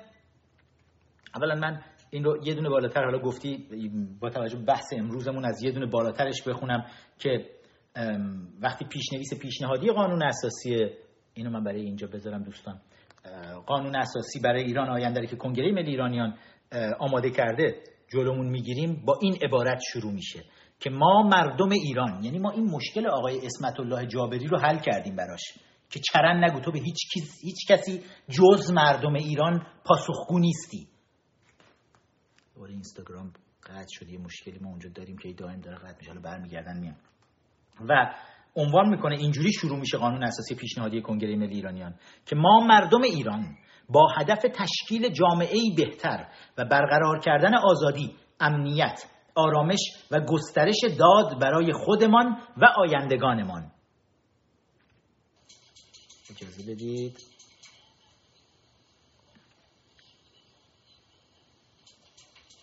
بچه که توی حالا میگم الان اون دوباره بهشون میگم. ما مردم ایران با هدف تشکیل جامعه بهتر و برقرار کردن آزادی، امنیت، آرامش و گسترش داد برای خودمان و آیندگانمان. این قانون اساسی را برای ایران نگاشته ایم تا حکومتی که شایسته ایرانیان باشد بر پایه آن شکل گیرد. یعنی همه اون چیزی که یک جامعه بهش احتیاج داره. جامعه احتیاج به خرافات نداره. جامعه احتیاج به امام زمان و نمی‌دونم امامزاده ها و اینجور چرندیات نداره. می‌بینید وقتی که کرونا پیش میاد تمام حرما تعطیل میشه. چون اونا فقط دکونهایی هستند که آخونها پولدارتر بشن. و اونا نمی‌تونن برای مردم آرامش و امنیت و آزادی و عدالت و این چیزهایی که داریم میگیم برقرار کردن آزادی، امنیت، آرامش و گسترش داد. این چیزی نیست که در خرافات ملاها بشه به دستش آورد.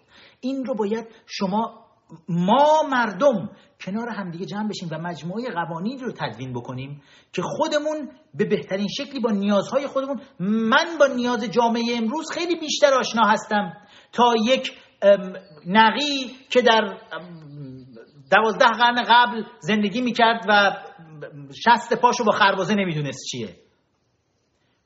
مطمئنا من خیلی بیشتر نیازهای امروز جامعه می‌شناسم. و برای همین ما مردم هستیم که این شرایط رو داریم سعی می‌کنیم با این قانون اساسی بیایم و برقرارش بکنیم. به این کلمات دقت به دونه دونه این کلماتی که تو قانون اساسی پیشنهادی کنگره ملی نوشته شده دونه دونه کلماتش دقت شده و نوشته شده. برقرار کردن جامعه بهتر و برقرار کردن آزادی امنیت آرامش و گسترش داد برای خودمان و آیندگانمان. شما به رژیم جمهوری اسلامی نگاه بکنید آیا آزادی داریم اونجا؟ نه آیا امنیت داریم؟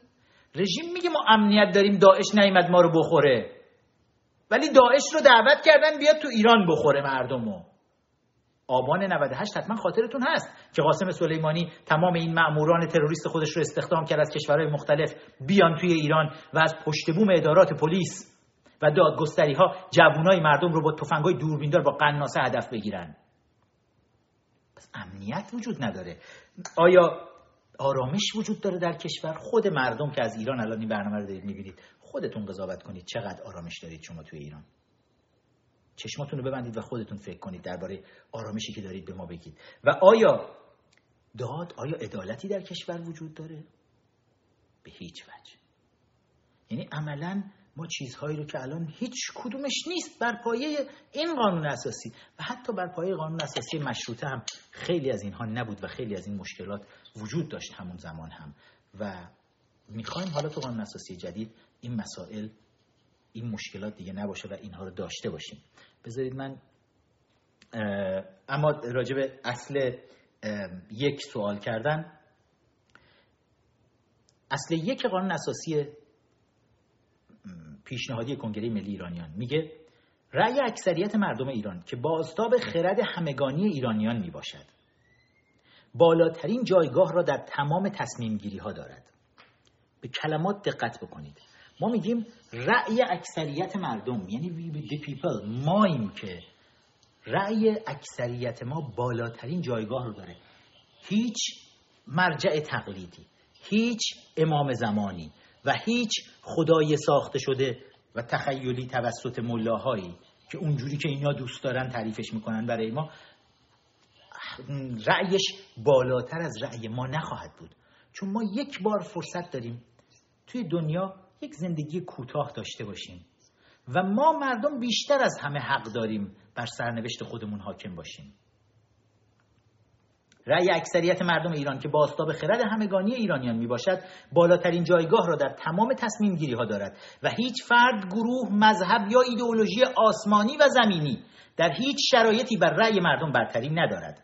مردم ایران از هر گروه آین، نژاد و جنسیت از حقوق برابر برخوردار هستند و به یک میزان حق مشارکت مستقیم در اداره امور کشور را دارند. حق حیات، حق آزادی بیان و عقیده حق حفظ حیثیت و حق دسترسی به دادرسی عادلانه از حقوق اساسی مردم می باشد و این حقوق را نمی توان به استناد نظر اکثریت و با وضع قوانین از آنها سلب کرد و یا مورد تعرض قرار داد قانونگذار حق ندارد قوانینی وضع کند که سبب برتری یک مذهب آین و یا اعتقاد بر دیگر اعتقادات و یا ممنوعیت پیروی از هر نوع آین و عقیده باشد.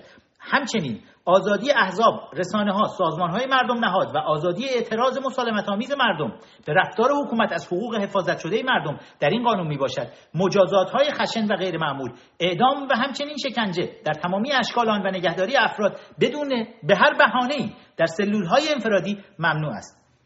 چکیده منشور حقوق بشر در همین یک اصل وجود داره.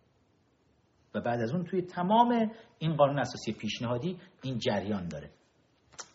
سوال بعدی چی بود مجگان؟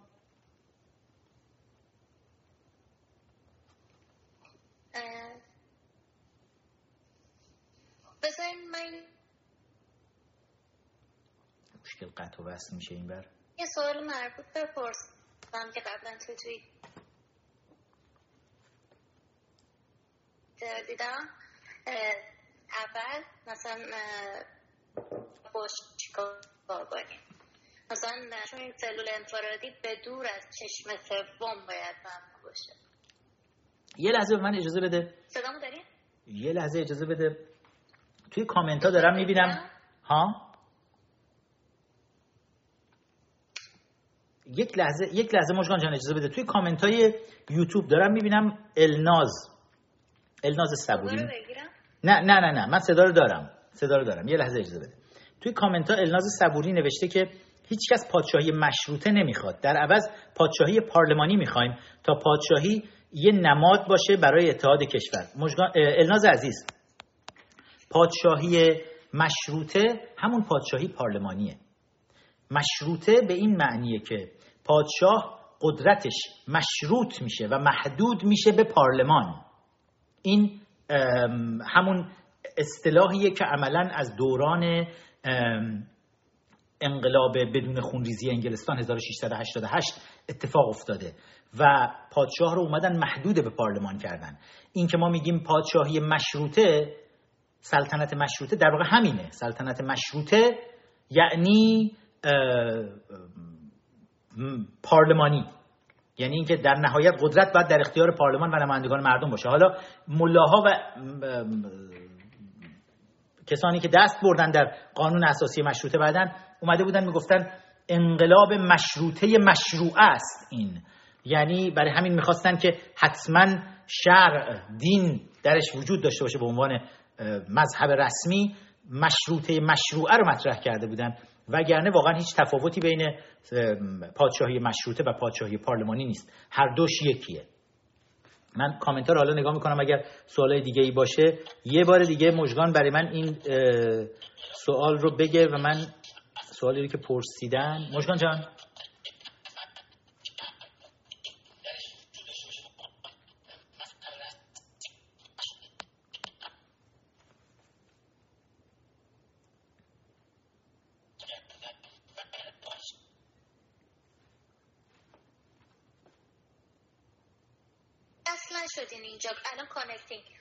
اوکی درود بر شما. درود دوباره مجگان عزیز. خب بگو سوال. سوال یه بار دیگه به من بگو چی بود؟ خب می‌خواستم بگم که یه سوالی پرسیده بودن که چرا مثلا سلول انفرادی رو ممنوع کردیم.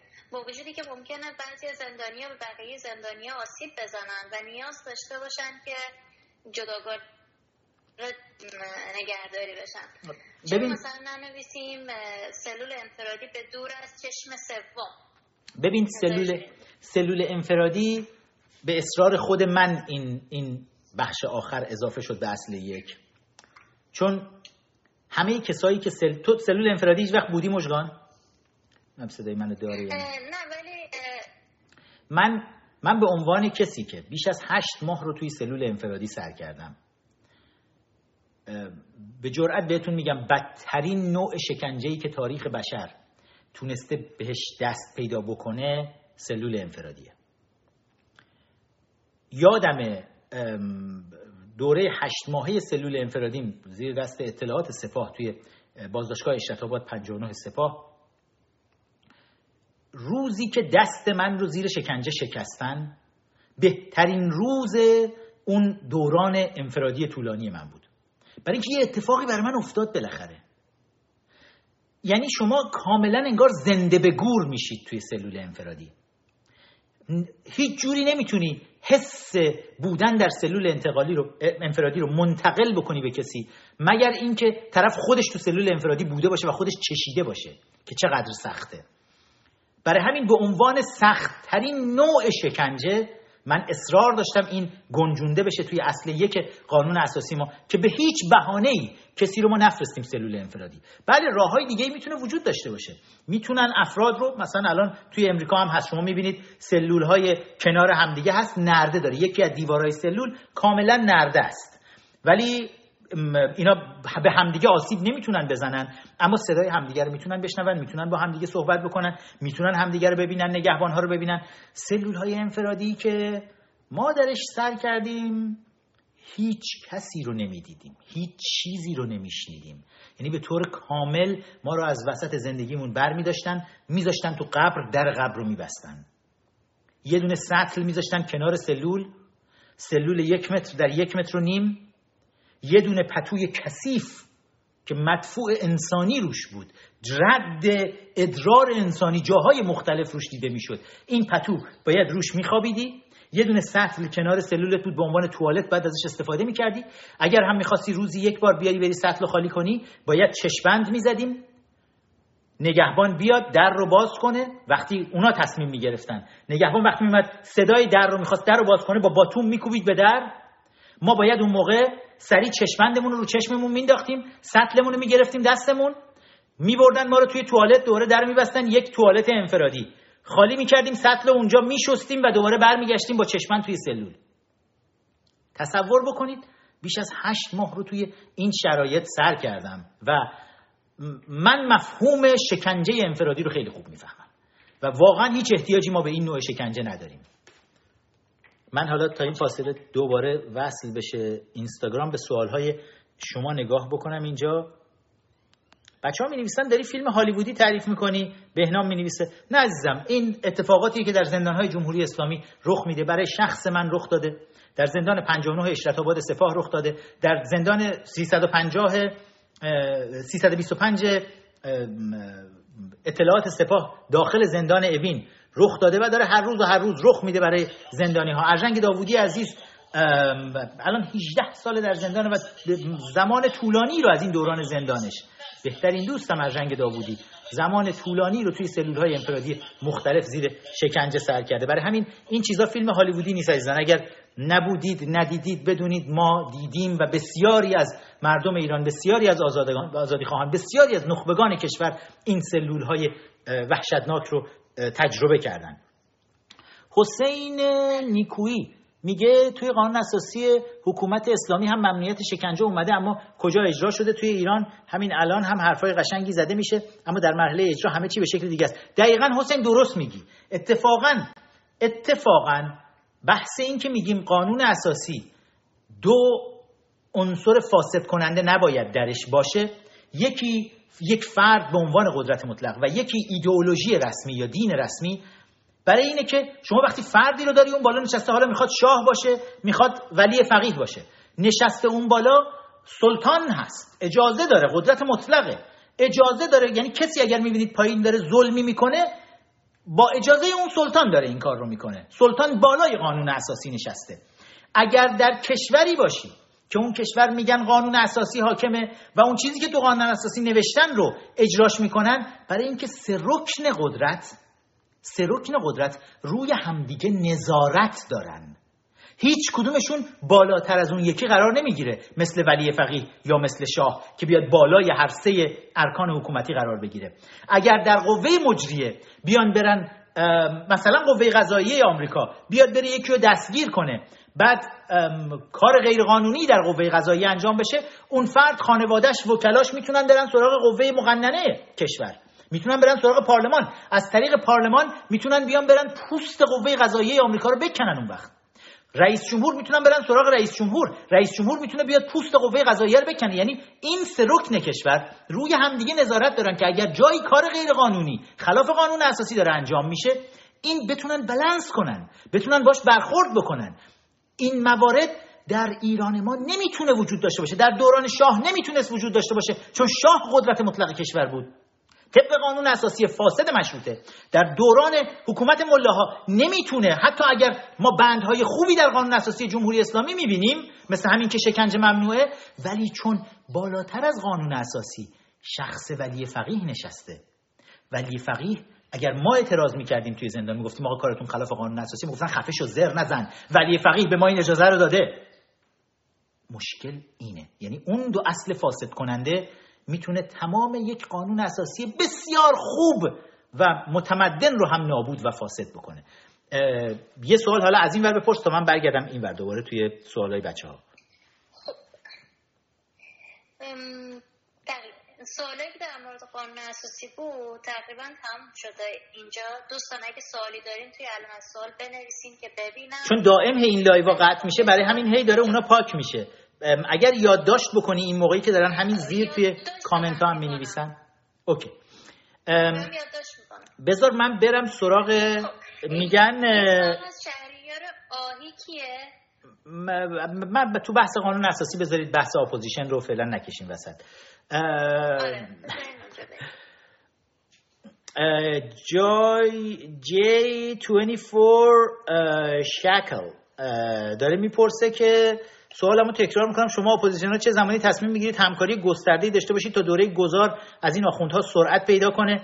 ما تلاش خودمون رو کردیم تو کنگره ملی ایرانیان و دعوت کردیم بارها و بارها بیان گروه های مختلف. ولی من به شخص بعد از سی سال مبارزه توی opposition به این باور قطعی رسیدم که راه نجات ایران از مسیر متحد شدن یک عده opposition ی که دیکتاتور درون خودشون رو نتونستن بکشن. یک عده opposition ی که سواد حقوق اساسی ندارن درک حقوق اساسی مردم رو ندارن. اینکه قانون اساسی اصلی ترین اصلیه که باید بهش کار بکنن و شبان روز بهش فکر بکنن این درک رو ندارن. من فکر نمی کنم این opposition اگر صد تا و دیویستا که چه ارز کنم اگر چند میلیونشون هم با هم دیگه جمع بشن هیچ غلطی بتونن بکنن برای کمک به مردم ایران و برای اینکه بتونیم آزادی و دموکراسی توی ایران بیاریم. به عقیده من تنها راه نجات ایران و کنار زدن آخوندا اینه که ما همگی نه در کنار همدیگه یا دور یک فرد بلکه دور یک سندی که می‌دونیم ارزش داره. و من بهتون میگم ارزشمندترین سند پیشنویس پیشنهادی قانون اساسی کنگره ملی ایرانیانه بخونید این سند رو. هر کسی که یک بار این رو بخونه مطمئنم که به این حرف من باور پیدا می‌کنه. که هممون دور این سند دموکراتیک جمع بشیم و مردم رو آگاه بکنیم که چه چیزی می‌تونن داشته باشن به جای این حکومتی که بر پایه قوانین اساسی هولناک مشروطه یا قانون اساسی جمهوری اسلامی اومده سر کار نشسته در ایران. اگر مردم آگاه بشن که چه چیز ارزشمندی می‌تونن داشته باشن می‌تونیم اون وقت از اون قدرت مردم استفاده کنیم. opposition رو فراموش کنید. فراموش کنید. سند قانون اساسی پیشنهادی کنگره ملی ایرانیان رو می‌تونید روی اپلیکیشن مخصوصی که داره. اگه من اشتباه نکنم Proposed Draft Constitution of Iran PDCI اپلیکیشن مخصوص مربوط به قانون اساسی کنگره ملی ایرانیانه که شما می‌تونید تمام قانون اساسی رو به فارسی و انگلیسی اونجا ببینید و حتی نظرات خودتون رو می‌تونید اونجا بگید و همونجا می‌تونید پادکست های صحبت های من رو هم تمام صحبت های من رو هم بشنوید. از تیم آیتی خودمون بذارید حالا که فرصت هست تشکر بکنم. برای خبرگزاری بسیار خوبی که الان وسط هست خبرگزاری رسمی کنگره ملی ایرانیان nic.org و اپلیکیشن های خوبی که داره براشون طراحی میشه. اپلیکیشن کنگره ملی ایرانیان Iranian Congress رو search کنید توی App Store خودتون و می‌تونید اون رو دانلود کنید داشته باشید. هم با اعضای کنگره با برنامه هاش آشنا بشید. هم قانون اساسی کنگره رو می‌تونید اونجا داشته باشید. همینطور توی پادکست هم اگر عبارت Iranian Congress رو فکر کنم کنگره ملی رو به فارسی اگر search بکنید توی پادکست اونجا هم می‌تونید تمام این برنامه های من رو با کیفیت بسیار خوب همش اونجا رکورد میشه. دو ساعت بعد از پایان این لایو ها می‌تونید پادکستش رو بذارید و بشنوید تمام برنامه هایی رو که داشتیم. یه سپاس ویژه رو بدهکار بودیم به بچه های IT کنگره ملی ایرانیان. من حالا این ور تا دوباره مژگان وصل بشه من بذارید از سوال های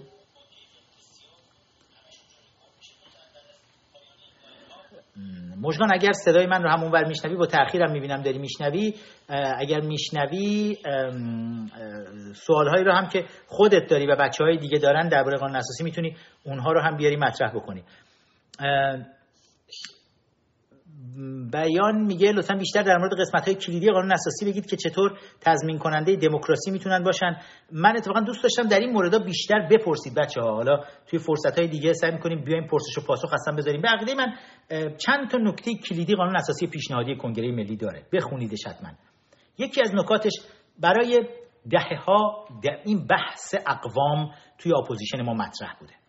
و خیلی از گروه های opposition برای اینکه واقعا نیروی رو ندارن نمی‌تونن برن جذب بکنن میرن با گروه های قومی با اینها هی میشینن جلساتی رو می‌ذارن و برای دل دلخوش‌کنی اونها مسائل رو میان براشون مطرح می‌کنن که خیلی از اون مسائل هم خب دروغه و واقعا هیچ کدوم از این opposition ها نمی‌تونن هیچ کدوم از اون موارد رو تضمین بکنن. اما توی قانون اساسی پیشنهادی کنگره ملی ایرانیان اتفاقا برای بحث اقوام ما یک شاید بتونم بگم بهترین راه حل ممکن رو ارائه کردیم. اینکه ما تمام استانهای کشورمون همه استانها برای خودشون پارلمان استانی دارن. انتخابات برگزار میشه در هر استان در هر استان ما یک پارلمان داریم. و نمایندگان استانی مردم میرن تو اون پارلمان ها در هر استان مردم خودشون فرماندار اون استان رو مشخص می‌کنن. و این سیستمی که توی امریکا هم هست تو خیلی از کشورهای دموکراتیک اروپایی هم این سیستم وجود داره و جواب داده برای اینکه توی مطمئنا وقتی که لوکال و محلی پیگیری میشه مشکلات مردم خیلی راحتتر مشکلات هم شناخته میشه هم می‌تونه راحتتر حل بشه.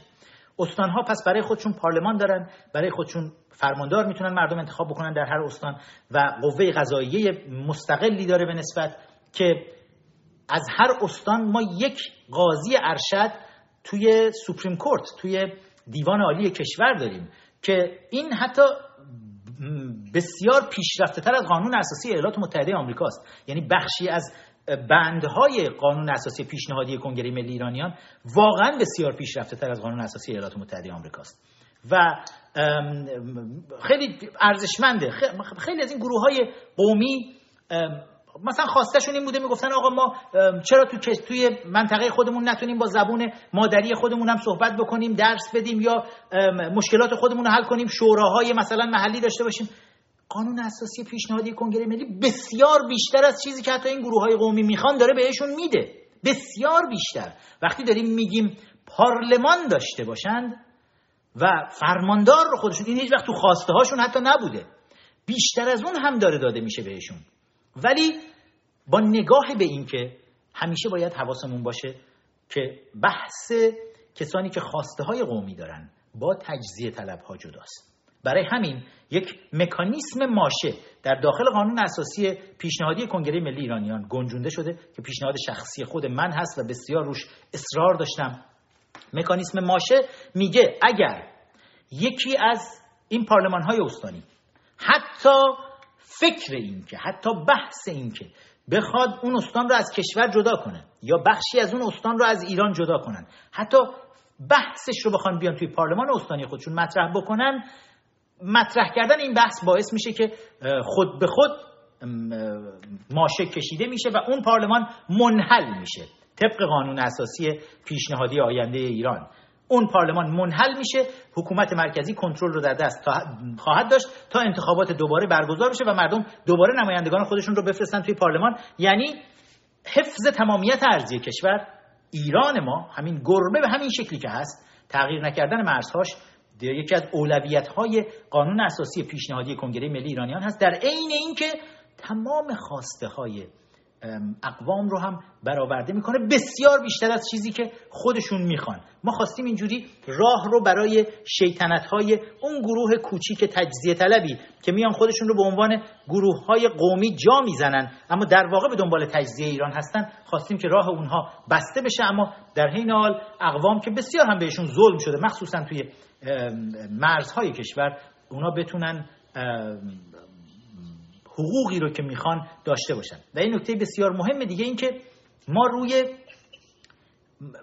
فدرالیسم جغرافیایی تاکید داریم. نه روی فدرالیسم نژادی و سیاسی. این این نکته بسیار مهمیه توی قانون اساسی پیشنهادی کنگره ملی ایرانیان. از نکات بسیار مهم دیگه که حالا بچه ها پرسیدن بحث جمهوری و پادشاهی پارلمانی هست که این سند یعنی شما بارها گفتیم و این یکی از افتخارات ماست که قانون اساسی پیشنهادی کنگره ملی ایرانیان سندیه که تنها سندیه که برای هر دو نوع حکومت جمهوری ایران و پادشاهی پارلمانی ایران نوشته شده. و برای حتی نیاز نیست شما هیچ کلمه ای رو تو کل این قانون اساسی تغییر بدید. فقط همون اول وقتی رفراندوم برگزار میشه مردم رأی میدن که آیا می‌خوان پادشاهی پارلمانی داشته باشن در ایران پادشاهی پارلمانی ایران باشه یا جمهوری ایران باشه؟ همین. فقط می‌تونن این رأی رو در روز رفراندوم بدن. اگر گفتن جمهوری این سند قانون اساسی پیشنهادی ایران آینده می‌تونه باشه. اگر گفتن پادشاهی پارلمانی باز هم همین سنده. هر دو در یک سند گنجونده شده. اوج هوش نویسندگان این قانون اساسی پیشنهادی در کنگره ملی ایرانیان بود که این کار رو تونستن انجام بدن و حالا اگر بخونید سند رو متوجه میشی می‌تونم بهتون یک نیمچه تقلبی رو برسونم که چطوری این کار رو ما انجام دادیم. ما پادشاه رو در اون جایی که باید باشه قرار دادیم. همیشه توی ایران ما پادشاهان به عنوان دادگستر چیزی که می‌شناسیم ازش از ایران باستان شناخته می‌شدن. انوشیروان دادگر. ببینید داد و دادگری بسیار ارزشمند بود برای پادشاهان. و ما برای همین اومدیم جایگاهی رو در بالای قوه قضاییه کشور. یعنی پادشاه بالای سه قوه نیست. پادشاه به صورت نمادین بالای قوه قضاییه کشور نشسته. با عنوان دادوان در واقع. اگر سیستم جمهوری ایران باشه ما فردی رو به عنوان دادوان داریم که قوه قضاییه کشور به عنوان نمادین بالای قوه قضاییه نشسته. اگر پادشاهی پارلمانی ایران باشه باز هم پادشاه به عنوان دادبان در بالای قوه قضاییه کشور نشسته و پادشاه حق دخالت در قوه مجریه نداره. برخلاف چیزی که در قانون اساسی مشروطه نوشته شده که قوه مجریه مخصوص پادشاه هست اصلا یه همچین چیزی نیست. قوه مجریه رئیسش رو مردم انتخاب می‌کنن که وکیل جمهور هست. یادی بکنم دوباره از ارژنگ داوودی جدید عزیز که این کلمه وکیل جمهور از ارژنگ داوودی میاد برای اینکه یادم توی زندان همیشه می‌گفت president توی ایران بد تعریف شده. president به معنای representative به معنی نماینده مردمه. وکیل مردمه. نه رئیس جمهور نه رئیس مردم. و کلمه رئیس جمهور در ایران ما برای جمهوریت بسیار بد تعریف شده. برای همین ارژنگ پیشنهادش وکیل جمهور بود که ما همین رو به همین شکل گنجوندیم توی قانون اساسی پیشنهادی کنگره ملی ایرانیان که وکیل جمهور معادل هم نخست وزیر و هم رئیس جمهور می‌تونه باشه.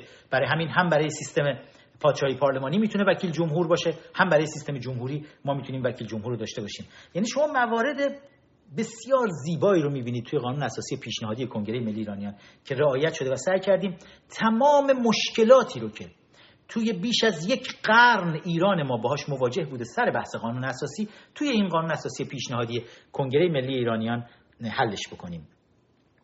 ببینم MRKH میگه درباره آب و خاک که در دو قرن گذشته از ایران جدا شده در قانون اساسی تعریف شده. بیتارف بهتون بگم.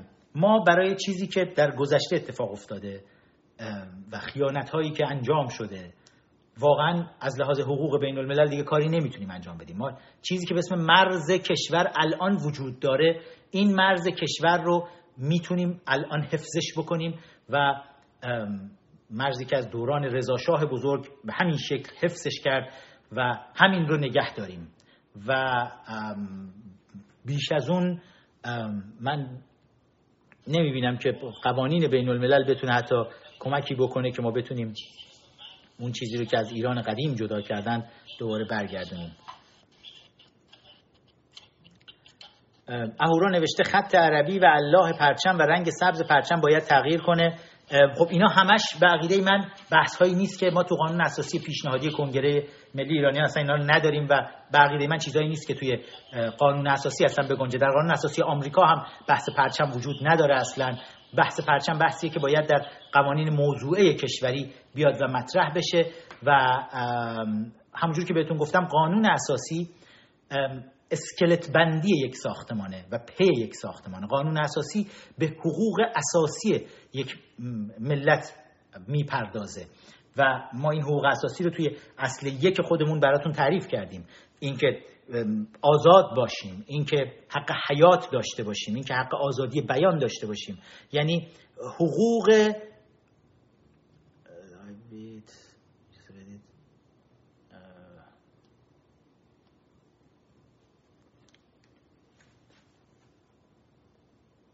فراموش نکنیم. ما اینا رو بتونیم از همدیگه باید بتونیم تفکیک بکنیم که بحث حقوق اساسی و حقوق موضوع رو. بحث پرچم اینها همه میره. اون و من خودم از همیشه هم در تمام زندگی من شما پرچم شیر و خورشید نشان ایران رو می‌بینید. از دید من پرچم ایران همین یک پرچم هیچ چیز دیگه ای نیست و هر چیز دیگه ای هست. باید حالا توی پارلمان آینده کشور دربارش تصمیم گرفته بشه که پرچم ایران چی باشه.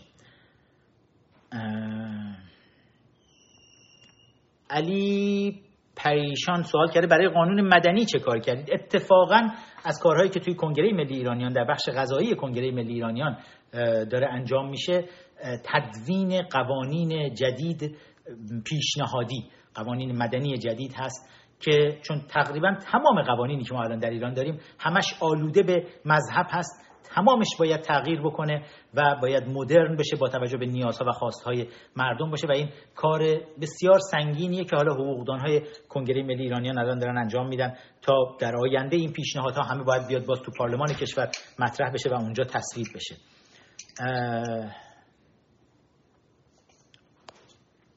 اگر چیزی مشان جان سوالی چیزی اونور هست بگو من اول یه کامنت بدم در مورد حقوق اقوام ها بگو. به نظرم همون جایی که قانون اساسی کنگره یه چیزیه که هم پادشاهی رو پادشاهی خواه رو می‌تونه خوشحال کنه یعنی راضی نگه داره هم جمهوری خواه رو. به نظرم قانون اساسی کنگره ملی ایرانیان جوری نوشته شده که کل کشور رو می‌تونه خوشحال نگه داره. چون اون حقوقی که اقوام می‌خوان رو بهشون میده در حالی که اونایی که نگران تجزیه هستن برای اونام قوانین تصویب کرده که خب اون قسمت اتفاق نمیافته. یعنی اینکه ما بخوایم به اقوام حقوقی رو بدیم باز تجزیه نمیشه. به نظرم برای همین به نظرم این چیزی که میانه است و باعث میشه که باید باعث بشه که مردم رو دور هم جمع کنه نظرم این خصوصیت خیلی خوب رو داره.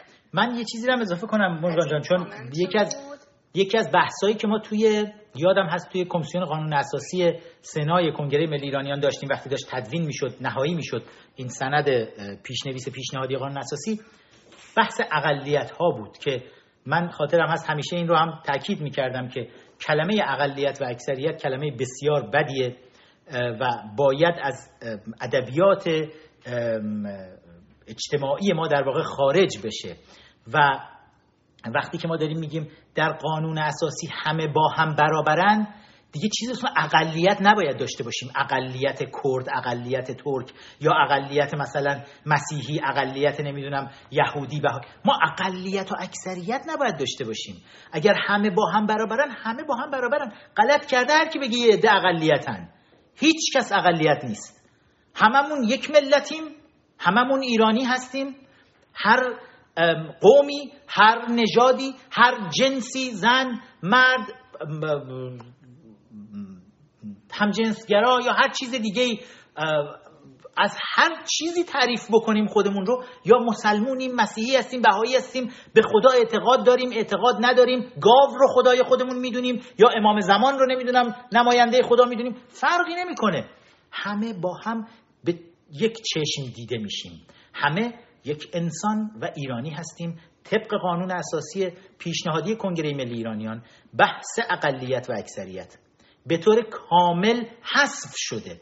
برای همین ما دیگه اقلیت و این حرف ها نداریم اصلا.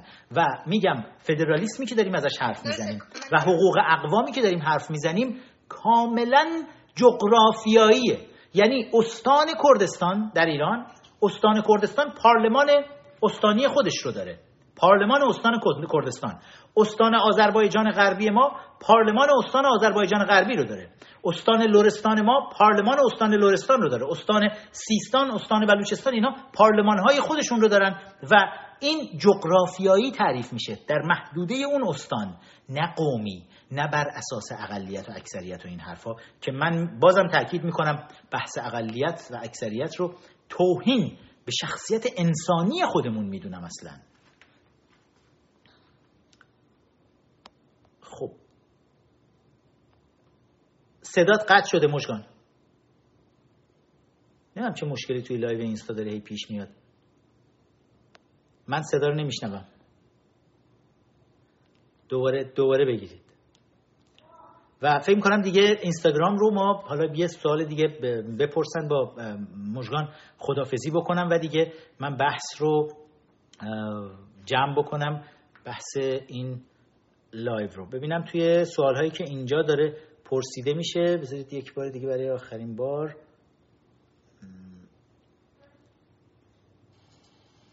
اجازه بدید. در مورد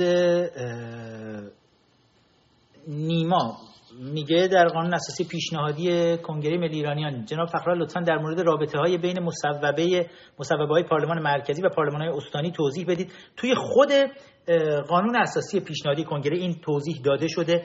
معمولا پارلمان استانی می‌تونه قوانین رو در محدوده مرزی جغرافیایی اون استان می‌تونه قانون وضع بکنه و مثل قوانینی که توی پارلمان های ایالتی توی مثلا امریکا داره وضع میشه. خارج از محدوده جغرافیایی اون استان این قوانین نمی‌تونه تأثیر گذار باشه و این قوانین نباید به هیچ عنوان خلاف قانون اساسی کشور یا قوانینی باشه که در پارلمان یا کنگره کشور داره تصویب میشه.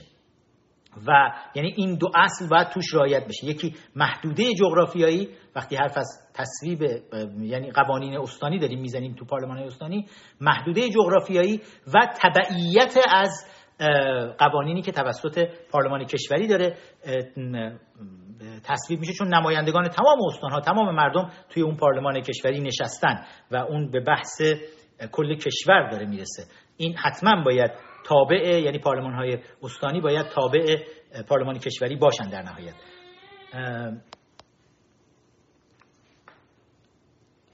امیر حسین یوس بله الان میشنوم. بگو من یه خدافظی هم باید بکنم مژگان از مس مرسی. مرسی همراه بودی و با بچه های اینستاگرام هم می‌تونم بیایم و روی لایو یوتیوب تا خدافظی بکنیم دیگه. بگو.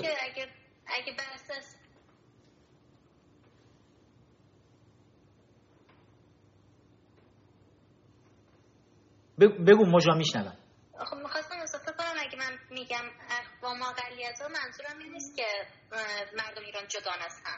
منظورم اینه که خب توی حکومت های گذشته یه ظلمایی شده و مردم نگرانی هایی دارن که آیا اون برابر میشن یا نه. خب من به نظرم قانون اساسی کنگره ملی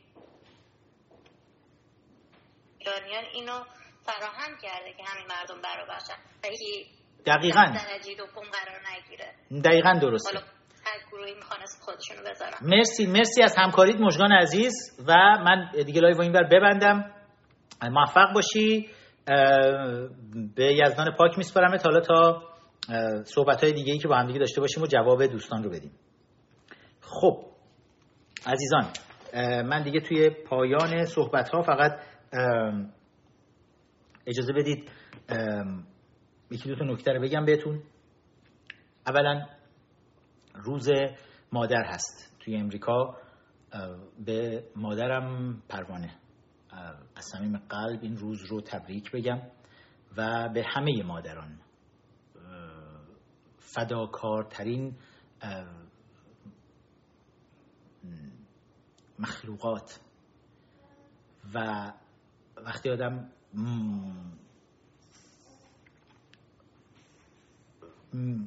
کلمه مادر رو میگیم و میشنویم. خیلی وقتا خیلی از ماها که سنمون میره بالا فراموش می‌کنیم.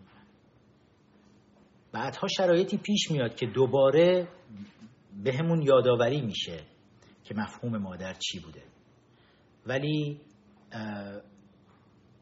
من به شخصه همیشه با بعضی از کلیشه ها مسئله داشتم.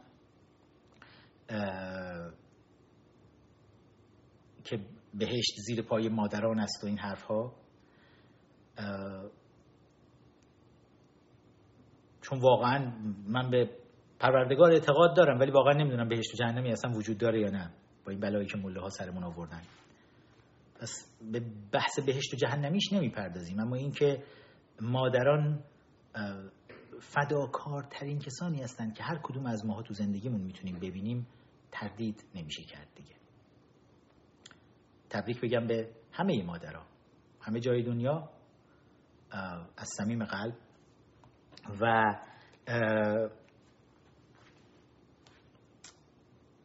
با یک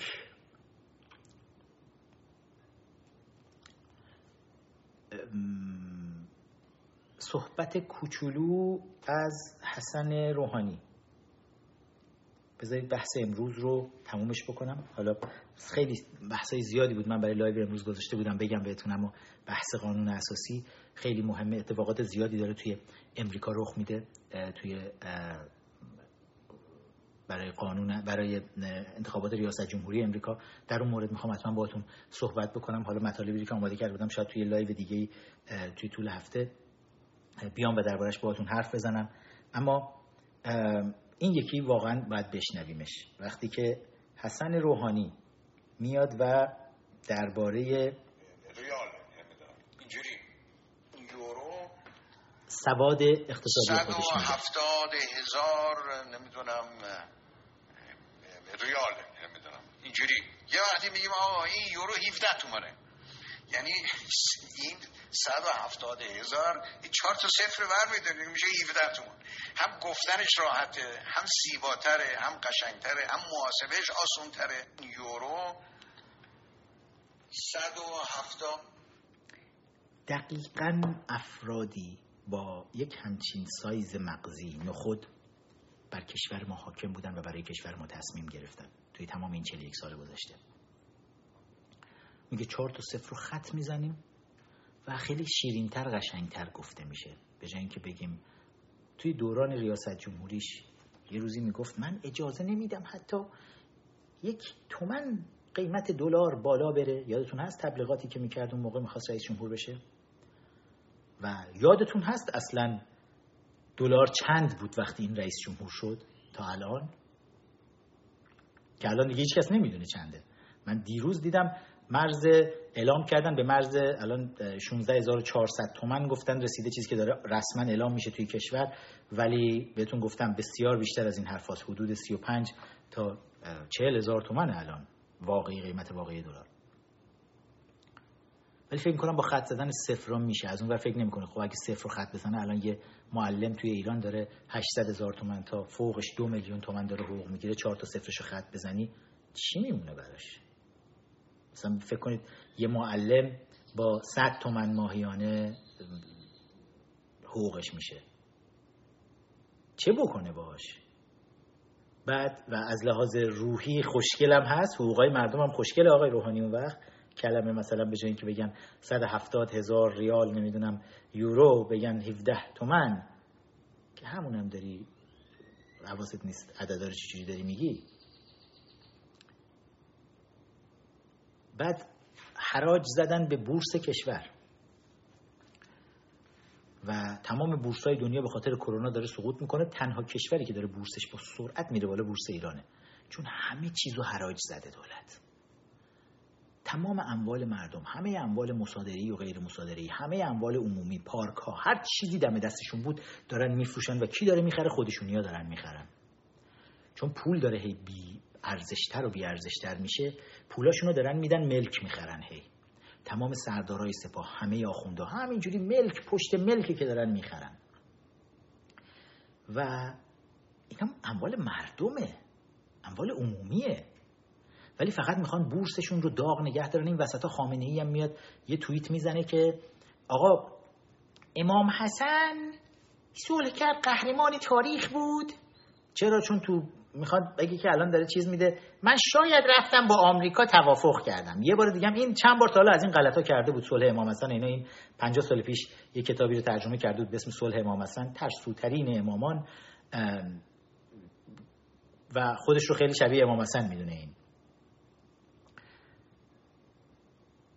و سال دو سال پیش بود وقتی که پرزیدنت ترامپ می‌خواست بیاد تحریما رو بذاره یه بار دیگه اینا اومده بودن اون موقع حرف از این زده بودن می‌خواستن دولت آمریکا رو خر کنن که آی آره امام حسن صلح کرد نرمش قهرمانانه یه بار سر برجام نرمش قهرمانانه امام حسن آوردن گذاشتن که برجام رو امضا کردن. دو سال پیش یعنی اوباما خر شد. ترامپ خر نشد. اینا این بحث آوردن گذاشتن وسط گفت زر نزنید. می‌دونیم شما ملاچ پوفیوزایی هستین. و گول نخورد.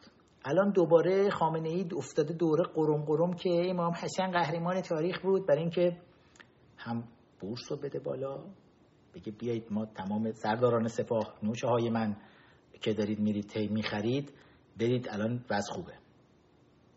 و همه چی رو به تاراج بدن. ولی دولت روحانی هم فرق نمی‌کنه. روحانی می‌خواد یک سال دیگه دووم بیاره فقط.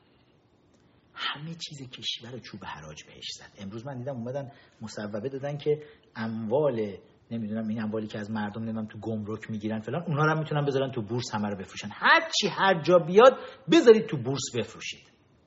و بادکنکی بورس رو دارن میدن بالا که یک سقوط همراه با نابودی دنبالشه. به زودی. هفته های آینده. ببینید حالا. و اما خودشون دارن کیسه های خودشون رو پر می‌کنن همه اموال رو دارن به نام خودشون می‌زنن. هر چی توی کشور هست رو. فقط روحانی می‌خواد همه چیز رو تبدیل به پول بکنه که این یک سالم رد بشه تا پایان ریاست جمهوریش بگه من حقوقا رو دادم. بعد دیگه رئیس جمهور بعدی چه خواهد کرد و چه اتفاقی براش خواهد افتاده؟ اینا روحانی میگه من و اسحاق دماغ الان فقط تا اونجا باید برسونیم. بقیهش دیگه مشکل خودشون هر کاری می‌خوام بکنم خودشون برم بکنن. و وقتی که آخوندها به جای روز خوندن بر کشور حاکم میشن این بلاست که میاد. روز خونها دیدیم حدادیان چی کار کرد. نمی‌دونم توی لایو هفته گذشته در اومده بودون روزه حدادیان یا نه که بهتون نشون بدم. که میگه امام حسین اومده بود نشسته بود با خسرو خسرو مصر. نشسته بود تخت نرد بازی می‌کرد. بعد هی تخت نرد می‌برد. امام حسین از خسرو مصر. بعد فاطمه زهرا اومد بهش گفت که این بعد از اینکه کلی باخت گونی های برنج برداشت بره هدیه بده. فاطمه زهرا گفت که خسرو خان دیگه با پسر من تخت نرد بازی نکن پسر من خیلی قویه شکستت میده همیشه. و این چیزا این چرندیات توی صدا و سیمای رژیم پخش میشه و بله وقتی که خرافات مذهبی بر کشور حاکم باشه به جای منطق منطقی که خود مردم نیازهای خودشون رو می‌دونن و بتونن قوانین رو بر پای اون بنویسن این بلاها هم سرمون میاد. شبهای قدرشون داره می‌رسه. من خیلی دوست دارم ببینم خامنه ای مثل یک موش ترسو خزیده توی استراحتگاه شاه در سطح لتیان و بیرون نمیاد از اونجا. نه هیچ کدوم از این نمازها و اعیاد مذهبی و هیچ کدومش هم نمیره. و دوست دارم ببینم شبهای قدر گفتن حالا امروز گفته گفته من کاری ندارم خامنه‌ای گفته ستاد کرونا مبارزه با کرونا تصمیم بگیره که رئیس اون ستاد آقای نمکی هم فرمودن که ما تا شب قدر سعی می‌کنیم که باز کنیم. سعی می‌کنید باز کنید. داره مردم رو بندازید توی بغل کرونا و خواهی حالی که باز می‌کنید سیدلی یه بار که پوفیوز تاریخ شدی. دفعه قبل که بهت گفتم اگه نیایی حالا که باز کردی همه جا رو نماز جمعه به پا نکنی که نیومدی. الان موش فاضلاب ترسو. سید علی خامنی یه بیرون و برو و شب قدر رو به جا بیار. من الان فکر کنم دیگه بسته پستی آوردن بذارید وداع بگم و تا یک برنامه دیگه که با هم دیگه بتونیم بیشتر صحبت کنیم. پاینده ایران بدرود.